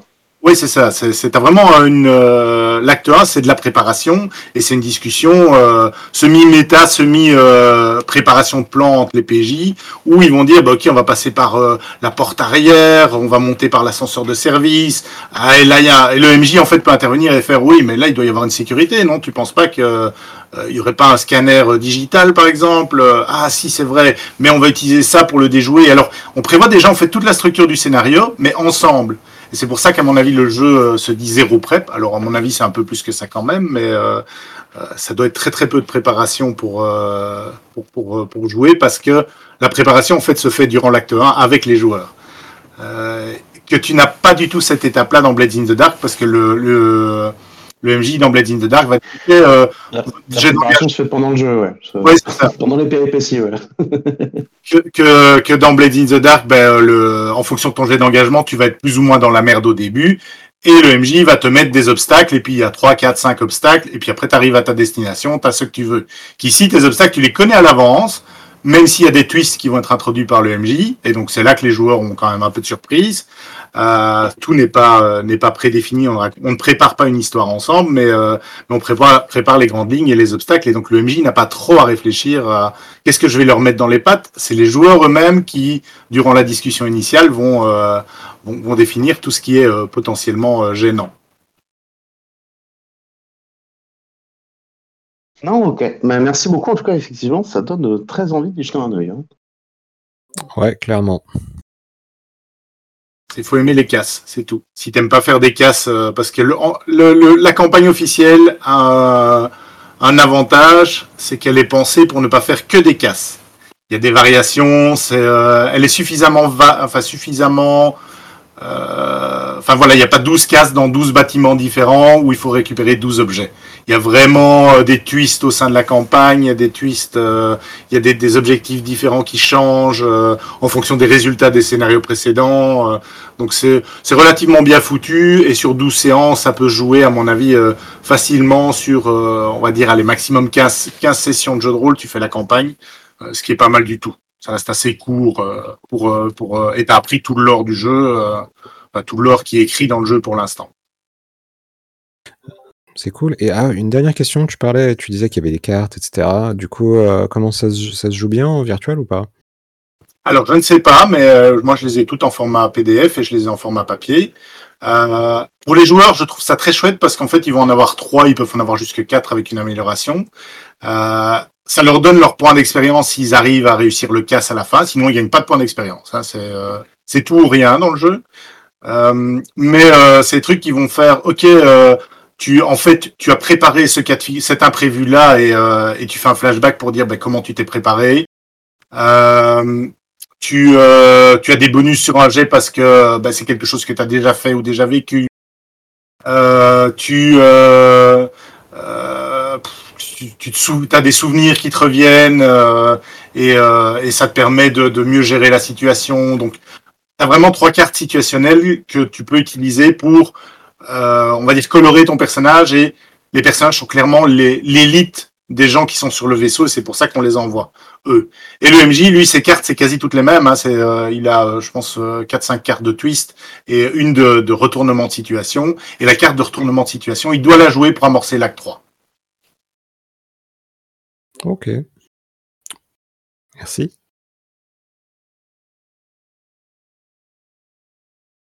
Pas d'autres questions? Nope. Non, moi je suis sur le site de Monty Cook, là. On est 2 septembre, 3 septembre, j'ai été payé. Voilà. Hop. Eh ben, ça va être à toi, Flo.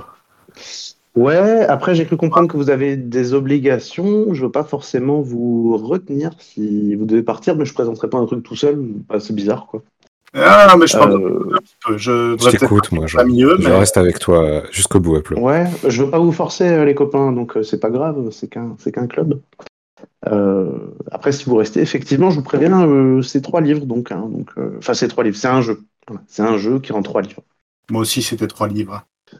Ah, voilà, tu vois, comme quoi on peut le faire rapidement, je vais faire de mon mieux, et dans ce cas, je vais vous présenter pas The Big Squirm, que je comptais présenter la dernière fois en parallèle de Morgborg, mais je l'ai pas relu depuis, et donc je le présenterai plutôt la prochaine fois, parce qu'en plus je l'aurais fait jouer.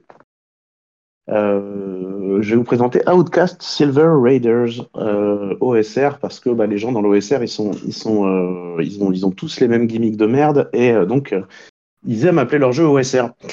Alors, attends, je vais me remettre sur les questions. Pourquoi avoir choisi ce livre ? Alors, parce que je l'ai lu cet été. Donc, voilà, ça fait que c'est un bon candidat. J'en ai pas lu d'autres. Cet été, j'ai lu des romans, pas des jeux de rôle. Et donc, À l'Est d'Eden de John Steinbeck. Si on ne l'avait jamais lu, ce livre est poignant. Lisez-le.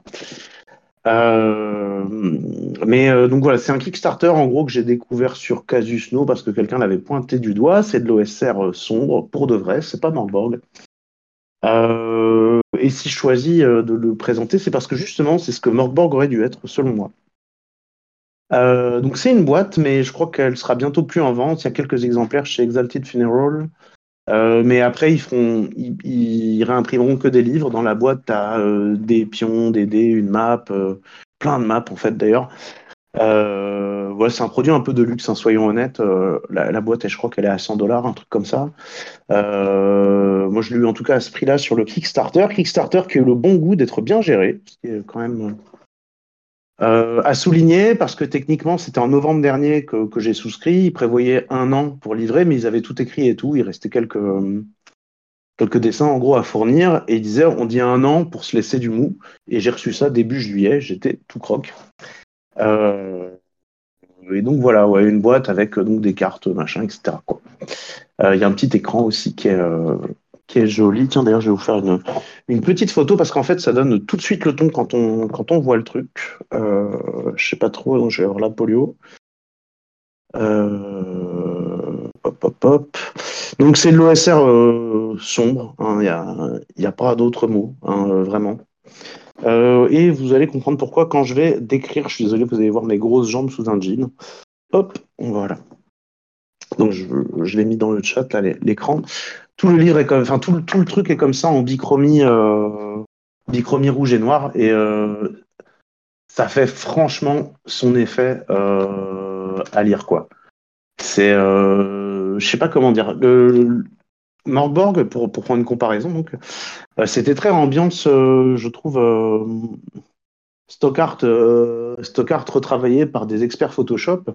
Là, c'est vraiment un truc qui est très, très, très, très personnel. En fait, même si comme ça, c'est des scènes, on va dire, de vie dans un monde de merde, je sais pas, il y a une espèce d'intimité qui se dégage de ce jeu et de ces modules qui, moi, me plaît beaucoup esthétiquement. Voilà, on va dire ça comme ça.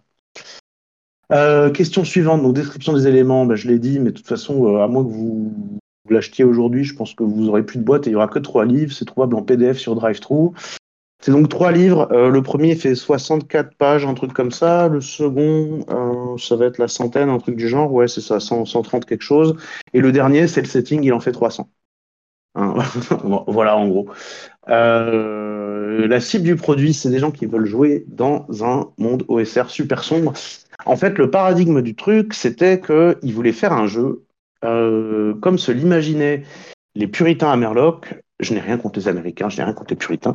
Mais voilà, ils ont leurs idées, et ce qu'ils imaginaient pendant la satanique panique. Et donc, on est vraiment dedans, je vais expliquer un peu plus loin pourquoi. Ce que je pensais y trouver, moi, je pensais surtout trouver un setting cool avec une belle patte graphique, parce que moi, je joue pas beaucoup avec des images et tout. Mais là, ce qui m'a séduit, c'est un peu idiot, hein, mais pour le coup, c'était vraiment ça. Je trouvais qu'il y avait une cohérence, et puis il filait un petit kickstart, et les règles, elles sont simples. Ça me convient plutôt bien. Et donc, ce que j'y ai trouvé, eh bien, vous connaissez mon horrible manière d'être procédural. Et donc, je vais commencer par le Player Guide, où, eh bien, comme dans d'autres jeux, comme dans Morgborg, tiens, ou OSE, dans la page, on va dire, derrière la couverture, il y a des petits rappels, des trucs comme ça. Bon, ça va, il y a un écran. Et puis après, il y a un petit texte d'intro. Bon, on s'en fout. Enfin, il est bien, mais voilà, on s'en fout. Et on rentre dans le vif du sujet. Il présente, ce que c'est le jeu, et direct, il commence par poser les bases du genre ça va être mieux si vous trichez pas, ça va être mieux si vous jouez open. Et en fait, il faut surtout pas avoir une histoire en tête. Et ce qu'il faut, c'est se servir des éléments du jeu et laisser les joueurs décider, etc. Et en fait, ça, c'est un truc qui va être dit, redit de plein de manières. Ouvrez le jeu, laissez les joueurs décider quand vous êtes l'arbitre, et ce sera beaucoup plus satisfaisant. Direct après, il y a un petit content advisory, parce qu'effectivement, c'est un peu dégueulasse, certaines images. Et puis, le jeu, donc, il est fait pour jouer au Moyen-Âge. Un Moyen-Âge fantasmé, tout ce qu'on veut. Hein. Il n'y a pas besoin d'une précision historique ni rien, mais vous allez voir que ça va compter assez vite. Le setting, donc, il file un setting, et puis ils expliquent avec quoi jouer. Ils rappellent ce que c'est un jeu de rôle. Ils parlent de la responsabilité des joueurs. En gros, vous êtes joueur, le but, c'est pas de mettre les pieds sous la table. Il y a un référé, il y a un arbitre, quoi. Il y a des petits conseils, du coup, essayez de vous impliquer dans le jeu, éteignez vos téléphones, on sent que l'auteur a eu un souci avec les gens qui jouent avec des téléphones. Partagez la lumière, respectez les styles de jeu, il y en a qui vont préférer certaines choses ou pas, le tout c'est de s'entendre. Enfin, en fait, ce que je trouve super cool, c'est dit là-dedans, c'est redit un peu dans le guide du maître, on va l'appeler comme ça, le guide de l'arbitre. Il est très très sur le cadrage en fait du jeu, parce que en fait c'est le plus important, parce que le jeu il est simple, il est super bien décrit, et le setting il est super cool. Respecter les limites du groupe, c'est pareil, il y a tout un truc sur la sécu émotionnelle, mais ils en font pas des tonnes, il est pas en train d'accuser des gens ni rien, il est pas impératif, il te rappelle juste simplement et concisément, pas comme moi, que tu joues avec des gens, tu les connais pas forcément, même si tu les connais, tu sais pas c'est quoi leurs limites forcément et tout. En fait, c'est propre, je sais pas, je trouve que voilà, pour des débutants, en fait, je trouve que c'est un super guide, parce qu'en plus d'un système de jeu simple et tout, même si ça reste un univers assez intense et violent, il y a tout ce qu'il faut là-dedans qu'on peut transmettre à quelqu'un qui veut découvrir le jeu de rôle s'est dit sur quelques pages, c'est cool, il prend la bonne habitude d'OSE de tout mettre sur deux pages à chaque fois, par couple de pages. Donc quand tu ouvres quelque chose, bah, t'es dessus. Et enfin voilà, je trouve que là-dessus, c'est vraiment un petit bijou. Il y a quelques petits conseils aussi pour jouer old school. Du genre, ne jetez pas les dés et ne vous battez pas, ça me fait beaucoup rire. Mais il a raison, le système de jeu, vous allez voir, il est tepus. D'ailleurs, il en parle juste après. Le système de jeu, il est simple, tu as des caracs, voilà, c'est un rétroclone. T'as 6 caracs, vous les connaissez. Il te donne des modificateurs, on va en parler juste après. Et donc, soit tu jettes un D20 pour tout ce qui va être attaque, etc. Et le but, c'est de passer la classe d'armure. Quand c'est des jets de sauvegarde, tu vas jeter un D10, il faut faire 10 ou plus. Voilà, donc si t'as pas de bonus ou quoi, vous comprenez tout de suite que le jeu te fait rôter du sang, pour le coup. Et sur les checks, alors je sais pas comment appeler ça, les tests, voilà, tout simplement, c'est un des 6, il faut faire plus de 6. Petite particularité, si c'est impossible pour un personnage de réussir un test, il jette 2 dés, je traduis en lisant, donc je dis roule. Il jette 2 dés, et si les deux c'est 6, bah, il réussit malgré les probabilités. À l'inverse, alors ça, cette règle, je la comprends pas trop, si c'est impossible de rater, il jette 2 dés, et s'il fait 2-1, c'est raté. Alors, je sais pas trop pourquoi on ferait jeter des dés à quelqu'un qui ne peut pas rater. Mais bon, on va dire, ça arrive des scories dans les jeux. Hein. Et puis après, on passe à la création de personnages. Très rapidement, c'est vraiment un rétroclone, je vais pas y passer 3 heures. Un truc qui est quand même particulier, tu vas jeter 6 fois 3d6, donc tu fais ton charisme, constitution, blablabla, et puis tu as des modificateurs selon ton score, donc de moins 3 à plus 3. Si au total tes modificateurs sont en dessous de 0, tu viens de tirer un de tes frères ou une de tes sœurs qui est morte avant d'atteindre l'âge adulte, alors donc c'est quand même bien particulier, quoi. Ceci pour refléter la mortalité infantile du Moyen-Âge, parce que voilà, c'est particulier. Et du coup, tant que tu n'as pas fait au moins 0 ou plus en bonus, eh ben, tu vas continuer à tirer les dés. Donc, c'est un exemple de jeu où tu peux mourir pendant la création de perso. Ce qui est particulier, c'est que c'est censé t'affecter en fait, pendant le jeu. Et c'est censé en fait, te donner des espèces d'accroches de points, je sais pas comment dire, de pseudo-background du personnage, sachant qu'il n'y a pas grand-chose là-dessus. En fait, on te laisse assez libre, mais c'est pas tant grave parce qu'en gros, comme au départ, t'as tout le truc sur le cadrage du jeu, bien préciser ce à quoi on veut jouer, dans quelles conditions on veut jouer, etc. Finalement, tu définis un petit peu aussi ton équipe à ce moment-là, et bah du coup, t'as pas besoin d'options de background ou ce genre de choses. Dans le sens où ce sera un peu déterminé par la session 0 finalement, session 0 qui est montrée comme servant à cadrer le jeu, mais pas que dans ces conditions, du coup aussi. Sur l'orientation que va prendre l'histoire, quoi. Après voilà, il y a 3 classes de perso, le voleur qui est cheaté, le sorcier et le guerrier. Voilà, je vais pas m'étendre 3 ans. C'est joli, bon, il y a un petit paragraphe sur l'équipement, on voit qu'il y a des bateaux et tout, ça a l'air important, c'est un peu bizarre parce que dans le setting donné, bah, on peut pas trop faire de bateaux. Mais voilà, et ils expliquent comment engager des suivants, ils expliquent pourquoi c'est important et pourquoi c'est d'autant plus important que, comme vous l'avez compris, on meurt vite si on jette les dés, ou il nous arrive vite des bricoles si on jette les dés, et 2, parce que bah, ça crée en fait des gens auxquels les personnages vont s'attacher, et du coup ça fait du drama, et le drama c'est super cool, mais c'est vraiment plus ou moins dit comme ça. Voilà, donc après il explique le jeu, comment on y joue, c'est pas compliqué, les règles de combat elles sont peut-être un petit peu plus... c'est un espèce de mélange entre des concepts de la 5e et de la 5e édition de Donjon et BX, quoi. Mais ça va, c'est pas. J'accepte d'y jouer, donc a priori, c'est que c'est pas trop compliqué. Non, t'as des trucs, je sais pas, se lever, tomber par terre, se désengager, ce genre de machin. Mais c'est pas vraiment complexe en soi. Donc voilà, ça c'est la partie joueur. La partie. Référie, donc arbitre, on se retrouve encore avec des tables. Au début, il y a tout un truc sur justement séparer, quoi. Un truc que je trouve qui manque beaucoup en OSR, c'est d'avoir un document clair sur des conseils de jeu, pas simplement le Principia Apocrypha, ou pas simplement aller chercher sur 60 blogs ce que pense machin et machin. Et en fait, lui, il a fait tout un travail de l'auteur là, Isaac, je sais plus quoi. Il a fait tout un travail pour compiler des bons conseils, et puis il te cite même qui c'est les gens, il te dit d'où il a tiré des trucs, ça j'aime beaucoup aussi, il rend à César ce qu'il a pris ailleurs, il n'hésite pas à le dire, et il n'hésite pas à expliquer pourquoi c'est bien. Et voilà, et en fait tu vas avoir une quarantaine de pages sur comment mener ça en étant honnête, et en rendant, enfin, pas forcément sachant rebondir, il peut pas improviser à ta place. Mais basiquement, il te file plein de conseils pour rendre le jeu intéressant, sans te dire qu'il y en a un qui est mieux que l'autre, hein, juste pour te filer des idées. Et je trouve ça giga prof, quoi. Il y a malheureusement quelques règles supplémentaires où c'est un peu chiant sur la noyade ou ce genre de truc. Enfin, je sais pas, moi, je m'en fous un peu. Sur aussi comment gérer les tables aléatoires, c'est un truc qu'on voit. Enfin, les gens sont friands de tables aléatoires, mais je trouve que c'est pas toujours facile de déterminer ce que c'est une bonne ou une mauvaise table, et surtout comment s'en servir, quand, etc. Et là, tu as tout pareil, tout un truc assez didactique, toujours simple, toujours clair, sur quand est-ce que tu devrais le faire, quand est-ce que tu devrais faire, par exemple, des rencontres aléatoires. Du coup, à la limite, une fois par trajet, si ça a de l'intérêt, etc. Mais il te le formule bien. Moi, j'ai l'impression que c'est vraiment un petit guide de jeu OSR, en fait, qu'on aime ou pas le système ou le setting.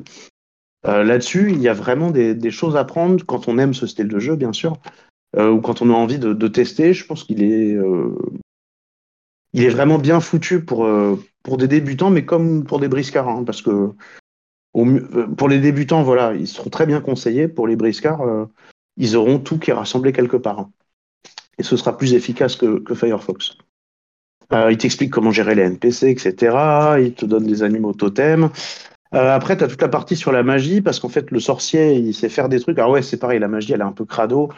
Typiquement, le sorcier, il peut soigner les gens en prenant l'énergie vitale de quelqu'un d'autre. Voilà. Et en se scarifiant et tout, j'ai prévenu, le jeu mérite ses trigger warnings, et ils sont bien là. Du coup, tu as toute une partie dans le guide de l'arbitre sur les rituels. Et alors, tu en as plein. Et t'en as plein du genre qui nécessite de faire bouillir un mec vivant, des trucs. Enfin, je veux dire, c'est pas rigolo, quoi. Hein. C'est vraiment jouer la satanique panique. Ils ont pas menti. Et ça devrait surtout être l'objet de, comment dire. Ça devrait être important dans une mission. On fait pas ces rituels gratuitement et n'importe quand. On n'est pas du tout dans de la haute fantasy. Au contraire, encore une fois, c'est un monde pseudo moyenâgeux. C'est pas, encore une fois, historique ni précis. Mais voilà, on essaie de coller au maximum sur l'idée qu'il n'y a pas de magie ou très peu, que c'est de la magie noire assez sombre, et qu'à la limite, dans les recoins, on va de temps en temps trouver des créatures ou des choses comme ça. Il y a des légendes, des machins, mais il n'y a pas d'elfes, il n'y a pas de nains, il n'y a pas de choses comme ça. On va jouer que des humains, et donc des outcasts qui sont pas les fermiers du commun, quoi, qui sont un peu des mercenaires à la recherche d'argent, entre guillemets, qui se distinguent de la masse parce qu'ils sont ils n'hésitent pas à mettre les pieds dans le plat et être un peu puissants. Il y a des tables, des trucs comme ça. Bon, enfin bref, tout ce qu'on peut attendre d'un jeu OSR, c'est pareil, des exemples d'artefacts, comment en créer, toujours des bons conseils sur comment rendre ça intéressant, en fait, et qu'est-ce que devrait faire un artefact, typiquement, qui aurait une importance dans votre aventure. Tout est très orienté, vraiment cadrage, en fait. C'est pareil, quoi. Enfin, je trouve ça cool. Voilà. Il y a encore une petite partie qui sert à rien, de nouvelles d'ambiance, c'est 3 pages, mais ça sert à rien, c'est chiant. Voilà, et après, il donne quand même, alors ça m'énerve, je sais très bien, mais en gros, le système de jeu, il est simple, et il fait ce qu'il produit. Hein, j'ai joué en solo, du coup, pour tester, et effectivement, c'est difficile au début. Mais il donne quand même... de quoi jouer des elfes, des nains, d'autres classes barbares, druides, moines, paladins, je sais pas quoi. Les vieilles classes, bref, vous connaissez donc, je vais pas en faire des caisses. Et voilà, et il y a un petit truc aussi de magie divine, avec une petite note aussi, toujours dans les intentions, hein, du setting, en disant si vous jouez la magie divine, ça va profondément changer le jeu, puisque normalement il n'y a qu'une religion, celle de Dieu, quoi. Et Dieu, il n'accorde pas de pouvoir, en fait. Point. Donc, si vous pouvez l'intégrer, en gros, il la donne si tu veux jouer avec les règles dans d'autres settings, mais si vous jouez dans ce jeu-là, ça va considérablement changer l'expérience de jeu. Ce que je trouve cool aussi, c'est qu'il insiste sur le fait que c'est pas un jugement, qu'on fait bien ce qu'on veut, il prévient, c'est tout. Et j'aime beaucoup cette façon de... Et il le fait à plusieurs reprises, en fait. Hein. Si vous jouez comme ça, ça va changer ça, ça va donner ça. Il essaie vraiment d'expliciter ce que ça peut produire en jeu.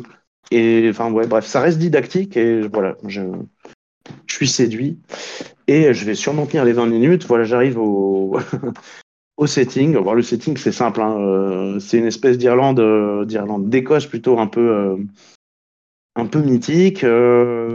Il y a une vingtaine d'emplacements. C'est une ex-map, hein, quoi.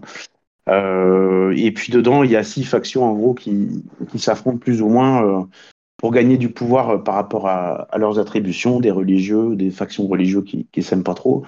Les régents qui ont conquis cette partie du monde plutôt, et qui sont mal vus par effectivement les autochtones, etc. Enfin, franchement, c'est du très classique, hein, mais on s'en fout un peu parce qu'en fait, ce qu'il y a de sympa, c'est qu'il va filer une table de rencontre de 100 pages où en fait tu vas te retrouver avec plein de personnes qui peuvent intervenir. Il faut pas les faire intervenir tout le temps, hein, c'est bien dit, mais tu vas pouvoir, en fait t'as plein de PNJ hyper intéressants et tu vois rapidement comment tu vas construire des histoires dedans. T'as 6 amorces de campagne comme il dit, mais bon, c'est en gros tu vas faire un scénario avec et puis on va voir où ça va te mener, qui sont propres, bien intégrés dans le setting. Et qui, effectivement, tu vois tout de suite comment tu vas jouer avec, ça va être simple et clair. Et après, tu as la description des endroits, des 20 clés de la carte, avec en dessous la description des cités, des machins, etc. Et c'est pareil, quoi, hein, tu vois, c'est petit point, enfin, je sais pas comment dire, il n'y en a pas trop, quoi, c'est sur 2 pages à chaque fois. Ça fait toujours bien le taf, tu as toujours des idées, tu sais à peu près ce que tu dois savoir si tes joueurs décident de faire la révolution, on va dire. Tu connais les spécificités des lieux et tout. Enfin, c'est vraiment aussi un modèle de présentation à quelques bémols du genre ils ont eu des soucis d'impression. Il y a des pages qui sont inversées, pages 128 et 124, je sais plus, un truc comme ça. Donc voilà, il y a quelques soucis. Hein, ça reste un Kickstarter de très petit éditeur. Mais voilà, aussi bien avec tout est en bichromie, hein, rouge et noir. Et mais enfin, je sais pas, moi, quand tu vois le truc, tu te dis, enfin, t'as de quoi jouer 4-5 ans dedans, faire plein d'histoires avec plein de groupes, les faire se rencontrer. Et je sais pas, c'est aisé en fait, tellement tout est facilité par la présentation et on va dire la bienveillance de l'auteur pour te permettre de prendre en main son jeu. Voilà. À qui on recommanderait-vous l'acquisition? Des gens qui veulent jouer et qui sont prêts à jouer dans un setting qui est quand même très sombre, parce que mine de rien, imaginez tes frères et sœurs morts pour commencer l'aventure, c'est-à-dire que t'as même pas d'idée de ce que tu vas faire, mais tu sais déjà que t'as des frangins qui ont crevé, quoi. Donc c'est quand même particulier, la magie où tu te scarifies, des trucs comme ça, c'est un peu chaud, enfin c'est pas à mettre entre toutes les mains à mon avis. Sauf vraiment la partie conseil, enfin vraiment elle est à lire, elle est tellement claire et en fait surtout voilà, il n'y a pas de jugement, il n'y a pas de les gens qui jouent de la super haute fantasy Marvel c'est de la merde, le PBTA c'est du caca, je sais pas quoi, non, c'est juste focus sur qu'est-ce que tu peux produire dans un truc OSR et comment tu vas essayer d'y arriver de diverses façons, quoi. Et vraiment là-dessus, enfin moi j'aurais aimé lire ces conseils il y a 25 ans quand j'ai commencé, quoi. De fou.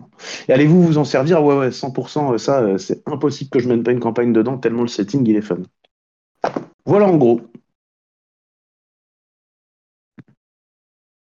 Et si vous avez des questions, allez-y.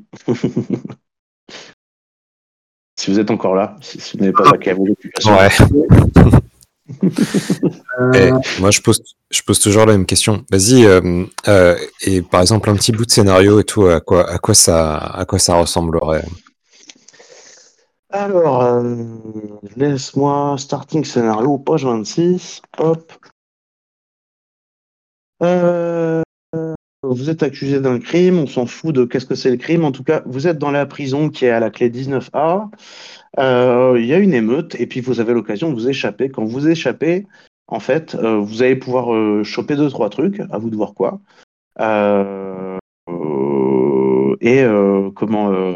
Ensuite, il te file des petits trucs. En gros, on va restaurer l'ordre dans la prison dans l'heure. Il y a tel nombre de groupes de garde et tout. Et puis, il y a tel ou tel PNJ qui ont des chances d'être là. Et eux, ils peuvent vous mener, par exemple, sur une ferme en ruine ou à Ragwen's Cave, je sais plus exactement ce que c'est. Il y en a qui peuvent t'aider qui vont avoir besoin de gens un petit peu fortiches pour les aider à rapidement se sortir de là et qui peuvent ensuite te donner rendez-vous en ville. C'est vraiment c'est des ébauches d'entrée, quoi. Mais de là, selon ce que tes joueurs vont décider, en gros, tu as une idée de ce que tu fais après, tu vas lire la clé dans les descriptions, et puis, en fait, c'est super simple de trouver des intrigues, parce que tu as les PNJ qu'il y a dedans, tu as rapidement les rumeurs locales et ce qui se passe vraiment. Et c'est vraiment fait pour construire. Hein. C'est, pour le coup, c'est l'esprit bac à sable clair et net. Mais l'idée, c'est de vraiment chaque scénario, c'est ça. Ça te met dans une situation où tu es obligé d'agir et dans la pression. Et après, tu vas rencontrer des gens selon ce que tu fais. Et après, il faut se démerder, par contre. Hein, soyons honnêtes. C'est démerde-toi. Mais c'est mieux foutu que Morgborg, parce que là, je comprends ce que l'auteur veut me dire. Je comprends son intention. Je comprends ce que je vais jouer. Et l'univers, il existe, quoi, tu vois. En gros, pour chier un peu sur Morgborg un peu plus, c'est l'occasion. Je me lâche. Est-ce que ça répond à ta question, Algol ? Ouais. Il y a de l'ex-crawl, là, ouais. Ça, c'est dit ex-crawl. Oui, j'ai dit ex-crawl, parce qu'il y a de l'ex-crawl, tout à fait. C'est OSR, pour le coup, ça te ment pas, ça porte même les initiales. Je sais plus combien, j'arriverai pas à les compter. En plus, je vois pas très bien. Mais t'en as plein. Attends, tu veux la gueule de la carte ? Vas-y, fais-nous saliver. Ouais, alors je ne vais pas photographier celle en tissu parce que je suis un débile qui achète des cartes en tissu pour jouer en virtuel. Hop. Non, celle-ci, je vais peut-être la jouer à l'assaut. Je pense que j'ai des gens qui aiment les vieux... Comment dire ? Le vieux style. Et non, je sais pas, ouais, moi je suis très friand de ce genre de jeu, mais souvent l'OSR, je trouve que c'est de la merde. Enfin, que c'est très mal fait, que c'est à l'arrache, que c'est vite fait et tout. Et là, je trouve que tu as vraiment quelque chose de complet et d'englobant, je sais pas trop comment dire autrement. Voilà. Et voilà la carte, tu vois, enfin, tu as de quoi faire. Et la table de rencontre, en fait, tu as 100 rencontres possibles. Et je te rassure, c'est pas 100 PNJ que tu dois apprendre par cœur, on s'en fout. L'intérêt, c'est qu'à chaque fois, c'est sur 2 pages et que tu as ton PNJ ou ta péripétie, qu'elle est expliquée, que tu as son petit stat block et tout, mais que tu as surtout comment tu vas jouer avec et qu'est-ce que ça peut t'apporter dans le jeu, comment tu peux l'intégrer. Et ça, pour le coup, c'est pareil. C'est vraiment bien. Bah écoute, ça doit puis c'est joli. J'ai une question par rapport justement au X-Crawl. Les règles de voyage sont pas trop lourdes, il faut pas faire 50 000 jets, c'est géré de manière fluide. Non, ça va, t'as le jet de survie, le jet d'équipement, le jet de boitage, non, je rigole. Je suis très drôle comme garçon. T'as des équipements quand même avec les poids et tout, parce que sinon c'est pas... Alors pas vraiment, mais t'as raison, j'ai pas détaillé, j'ai essayé de faire vite. T'as un système d'attrition. Avec ton équipement et t'as un nombre de slots, mais en gros t'en as pas trop et l'idée c'est de pas t'encombrer. Ah oui, si, truc que j'ai pas dit qui est important, putain, l'expérience se gagne en lootant, comme dans tout bon OSR qui se respecte, mais en lootant, là où c'est drôle, c'est que ça va être très arbitraire. Ça se gagne quand on considère qu'on a looté un truc d'aventure et qu'on est revenu à un point où on est safe, c'est-à-dire qu'on va pas passer à un niveau au milieu d'un donjon ou ce genre de choses, quoi. Et donc on va pas non plus faire les poches de tous les gens dans la rue quand on est un voleur, parce que ça permet d'avoir de l'XP. En gros, il faut vraiment que ce soit dans un contexte de une aventure. Et comme lui-même il te dit, le problème c'est qu'une aventure c'est super vaste, va falloir en discuter avec les gens et toujours être au clair avec eux sur ce qu'ils font, est-ce que c'est de l'aventure ou pas, et qu'en gros on soit toujours d'accord à table. Il insiste beaucoup là-dessus tout le long, hein, vraiment. Pour ça, je trouve ça cool. Mais voilà, l'expérience se gagne comme ça. Et donc adventuring. Je vais le trouver, c'est où. Hop. C'est pas le mauvais bouquin. De l'OSR, là, Rulings, Not Rules. Oui, c'est ça, mais sur l'XP, tu pourrais t'attendre à ce que ce soit défini quand même, tu vois. Et là, j'aime bien ce côté, tu vois, juste... en gros, c'est l'aventure qui rapporte et c'est pas typiquement avoir une baronnie parce que tu commences à être niveau 7-8. Oui, c'est sur 10 niveaux, d'ailleurs. Et que tu commences à être un peu riche et tout, les revenus que tu te fais de ta condition de propriétaire terrien, ça ne compte pas dans l'XP, ça ne rentre pas, ça ne marche pas, c'est dit clairement, c'est très bien. C'est très bien pour moi en tout cas. Hop.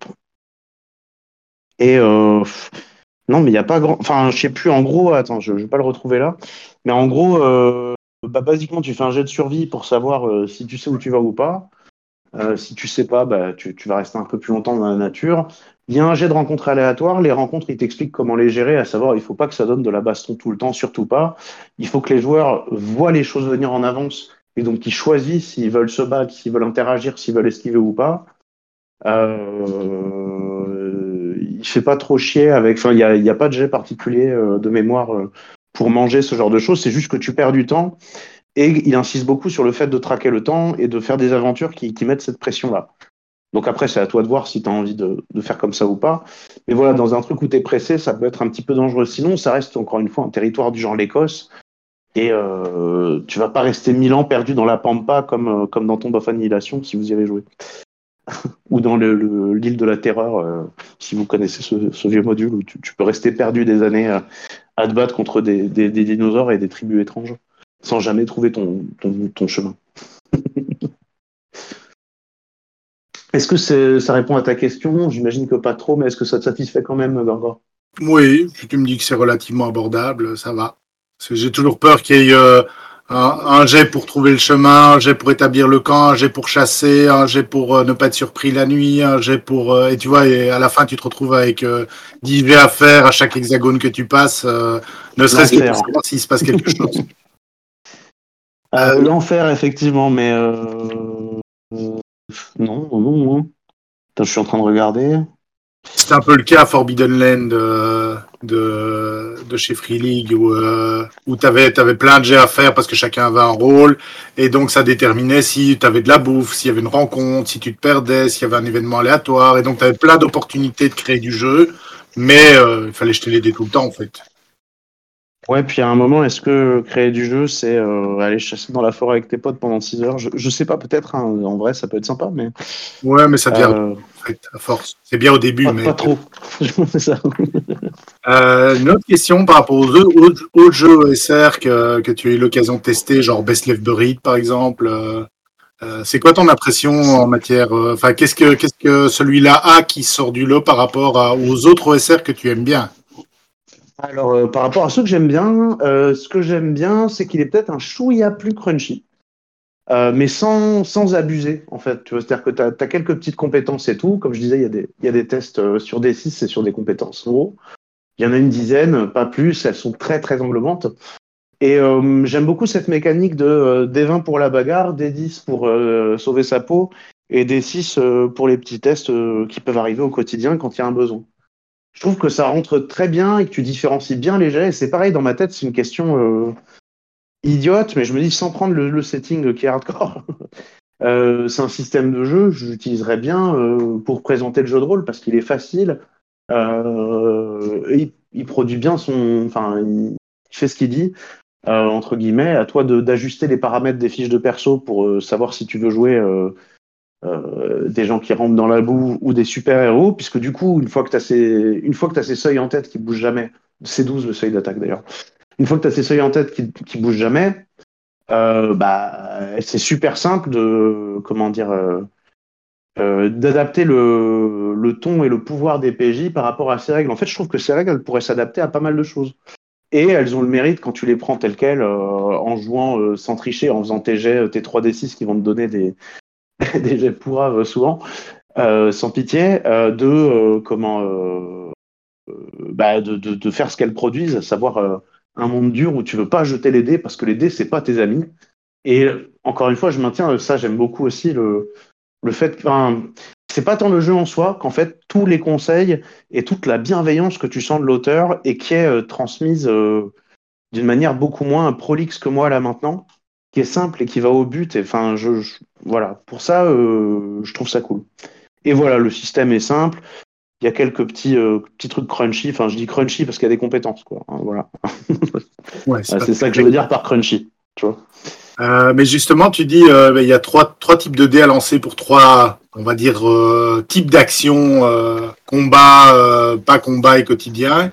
T'as justement des jeux qui prennent le contre-pied de ça et qui disent le combat en fait c'est la même chose que les autres actions, donc on lance les mêmes dés, ça se résout de la même façon, et c'est justement, enfin de mon point de vue, je trouve ça plus accessible pour les nouveaux de se dire la règle elle est la même pour toutes les situations en fait. Je peux tout à fait l'entendre. Après, moi, ce que j'aime bien, c'est que ça segmente ton jeu en différentes commandes. Enfin, tu comprends que quand tu vas acheter un D10, c'est pas pareil que quand tu vas acheter un D20. D20, c'est la bagarre. D10, c'est un jet de sauvegarde. Et je sais pas comment dire, t'assimiles bien ces vieilles notions de rétroclone à la con, je trouve, de cette façon-là. Et les D6, bon, c'est l'équivalent de jeter ton D6 pour que ton elfe il voit les portes dissimulées ou je sais pas quelle connerie dans DD, quoi. Et enfin bref, mais t'as raison, peut-être que je suis trop enthousiaste. C'est possible. Mais je sais pas, c'est pas non plus compliqué, tu vois, je veux dire, 3 situations, 3 dés différents. Ah, je suis bien d'accord. Toujours le même seuil. Moi, ce que j'aime, justement, c'est cette petite différenciation qui te... En fait, ça produit pas la même chose quand tu lances des dés différents aussi. Alors, je suis pas un fétichiste des dés, hein, mais je trouve ça sympa. Ben, voilà, t'as raison, c'est de la pure appréciation personnelle. Moi, je trouve ça sympa quand t'as un dé qui te dit des choses sur ce qui est en train de se jouer. Voilà. Et je trouve que là-dessus, Enfin, ça ne te crée pas la même tension de savoir que tu évites une flèche empoisonnée ou que tu mets un coup de latte. Voilà. Je ne sais pas comment dire ça. Tu veux dire que le système est important ? Mais oui, je le pense très sincèrement. Le système est important et c'est pour ça que je joue qu'à fête. Pardon. Non, mais voilà, en gros, c'était décousu. Hein. À la base, je ne savais pas trop ce que j'allais présenter. Puis hier soir, je me suis dit, allez, vas-y, refais-toi les pages. Et donc, je n'ai pas forcément été très clair ni rien, mais... Mais à l'occasion, pour la découverte, je peux tout à fait prêter dans le cadre de la propriété privée les PDF du 10 jeux. Voilà. J'ai encore une autre question. J'ai perdu ma question. Elle va revenir.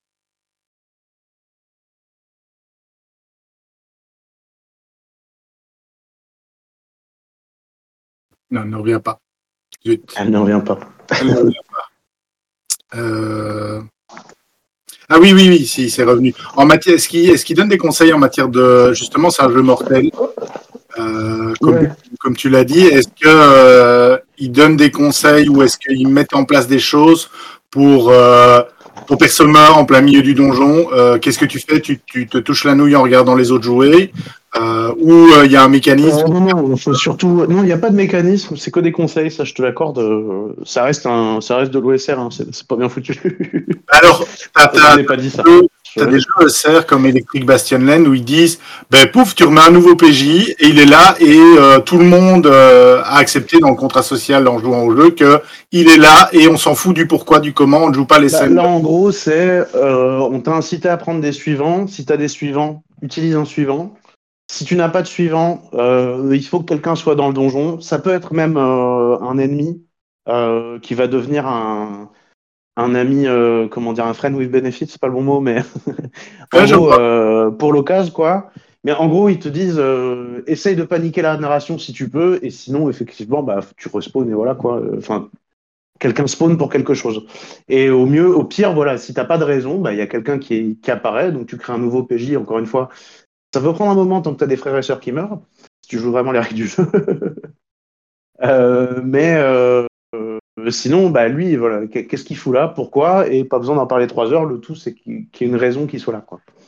Ok, et puis c'est bon. Les donjons sont pas des donjons, justement, c'est pas du donjon-verse, quoi, tu vois, c'est pas...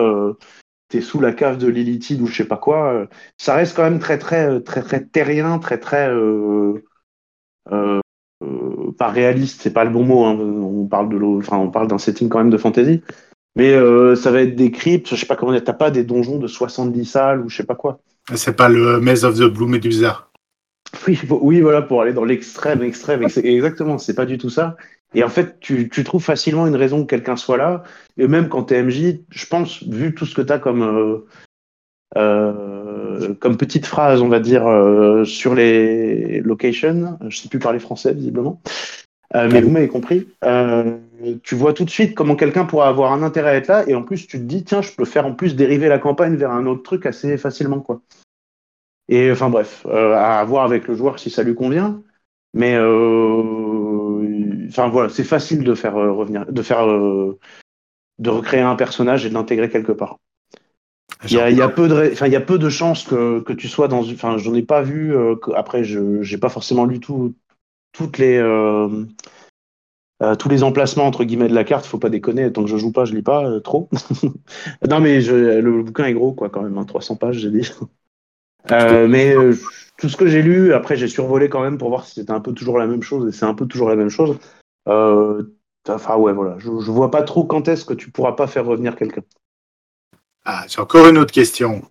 J'ai lu récemment un PBTA qui s'appelle Stone Top, qui me fait penser à ça en fait, parce que t'as un côté très exploration OSR qui ressort de ce PBTA là, hein, qui ouais. est fort apparenté à Freebooter on the Frontier et qui est fort. Peut-être à beaucoup de mécaniques en fait de gestion derrière, même si ça reste un PBTA. Et dans ce jeu-là, en fait, la notion, il n'y a pas de notion, vu que c'est un PBTA, il n'y a pas de notion vraiment de montée en puissance des personnages. Ils se diversifient plus qu'ils ne deviennent plus puissants. Mais ici, tu as des niveaux. Donc ils montent, ouais. Ils vont gagner des capacités, ils vont avoir des bonus à gauche, à droite. Est-ce que l'opposition, elle se scale en fonction de tes joueurs, ou est-ce que si tes joueurs vont au mauvais endroit, l'opposition, elle va leur maraver la tronche? Non. S'ils vont au mauvais endroit, ils se font défoncer. Et par contre, conseil de jeu toujours, faut que les joueurs comprennent, qu'ils soient pas surpris d'être face à quelque chose de trop dur. C'est-à-dire, il faut leur dire, ce machin, vous êtes des outcasts, blablabla, vous savez estimer le danger. Et ce truc, si vous y allez en frontal, il va vous bouffer. Il faut vraiment leur dire quoi. Si ouais, les règles comme prescrites, il faut être très très très transparent avec ce qui se passe. En gros, vraiment tout le motto du jeu, c'est il faut que les joueurs prennent des décisions en pleine conscience, et c'est ça qui va être satisfaisant à la fin. C'est le résultat de ces décisions. Et donc là-dessus, bah non, c'est pas équilibré du tout. Hein, 100% pas du tout, je te l'assure. Mais bah, en fait, je trouve que tu as les outils et conseils qu'il faut pour qu'en tout cas, si tes joueurs meurent bêtement, bah, ils aient été prévenus qu'ils allaient mourir bêtement. Quoi. Après, ils font ce qu'ils veulent, mais voilà. Et t'as pas de zone pour niveau 1 et de zone pour niveau 30. Quoi. Okay. Ça n'existe pas. Je voulais savoir, parce que comme à WoW, tu vois, tu fais zone par zone. Et, mais ici, c'est faux. C'est quoi, c'est Fort Boyard, t'as dit ? Fort variable. Ah, fort variable, oui, c'est plus logique déjà. Mais oui, c'est ça, c'est vraiment... Non, puis même, enfin, où que tu sois, tu peux faire une rencontre, ouais, faudrait l'esquiver, quoi. Et dans chacune des rencontres, il y a toujours une possibilité de l'éviter. Oui. Donc, il te propose toujours... Chaque rencontre, elle est considérée comme évitable. Il faut que les joueurs puissent l'éviter, c'est pareil, c'est dans les préceptes un peu du guide de l'arbitre. Il le dit clairement, hein, faut que les joueurs, enfin, à moins que ce soit des pillards qui te surprennent dans ton camp la nuit, mais ça c'est pas pas forcément intéressant. Ce qui est intéressant, c'est surtout de voir comment ils vont gérer ce qu'ils voient arriver. Je sais pas, il a dû avoir des très très mauvaises expériences sur le MJ avec des MJ sadiques là, tu vois. Et du coup, il insiste beaucoup sur ça, quoi. Mais non, quoi qu'il arrive, la rencontre, au pire, bah, tu prends ton camp, tu te casses, tu seras pas reposé, donc tu vas probablement souffrir de malus, mais bah, c'est peut-être la seule chose à faire, quoi. Ou t'es discret, tu crois à ta discrétion, ce genre de truc. Genre même le grand dragon super dangereux qui n'est accessible qu'au niveau 10 en matière de combat, il y a un moyen de ne pas l'affronter si tu croises son chemin. Bah c'est une bonne question. Je vais regarder le grand dragon en question, puisqu'il y en a un. Oui, il y en a un, forcément, c'est de l'OSR. Effectivement, bah, c'est un dragon de gel de je sais plus quoi, là. Thunder of the Ageless, c'est lui ? Ah non, Xolixrin, Dragon of the North.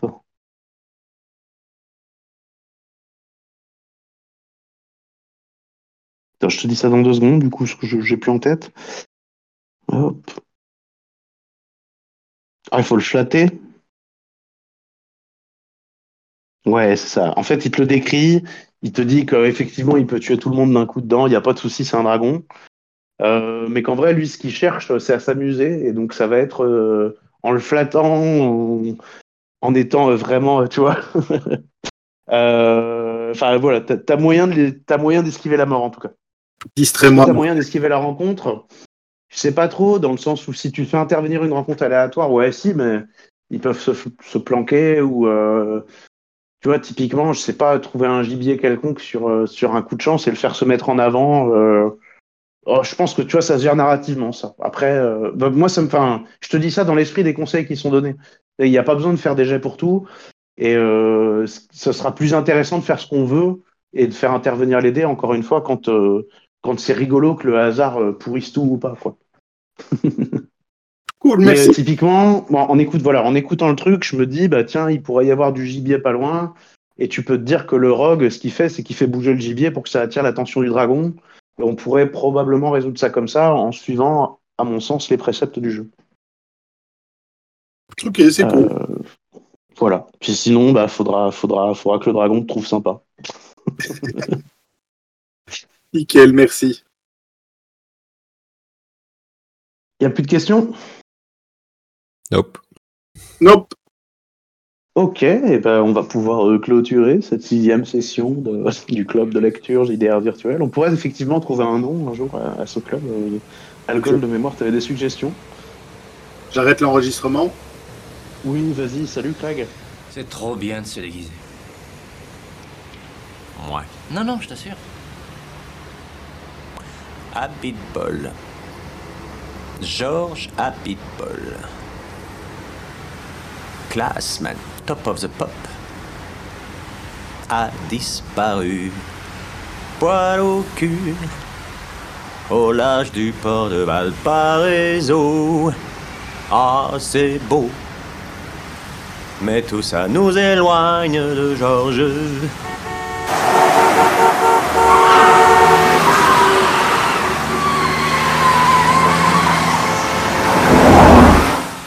Wapapadoua, angoisse, fausse angoisse, j'ai plus de repères. Pour l'instant, wadoudadoudou. Steven, arrête s'il te plaît, j'ai jamais pu encadrer Michel Legrand. D'accord, chaboudadoudi. J'aime pas comme tu convies, j'ai pas confiance. Hein. Tais-toi, tu m'empêches de me concentrer. Quand je serai célèbre, je me ferai des meufs, je ferai des folies. Steven, arrête-toi, c'est insupportable.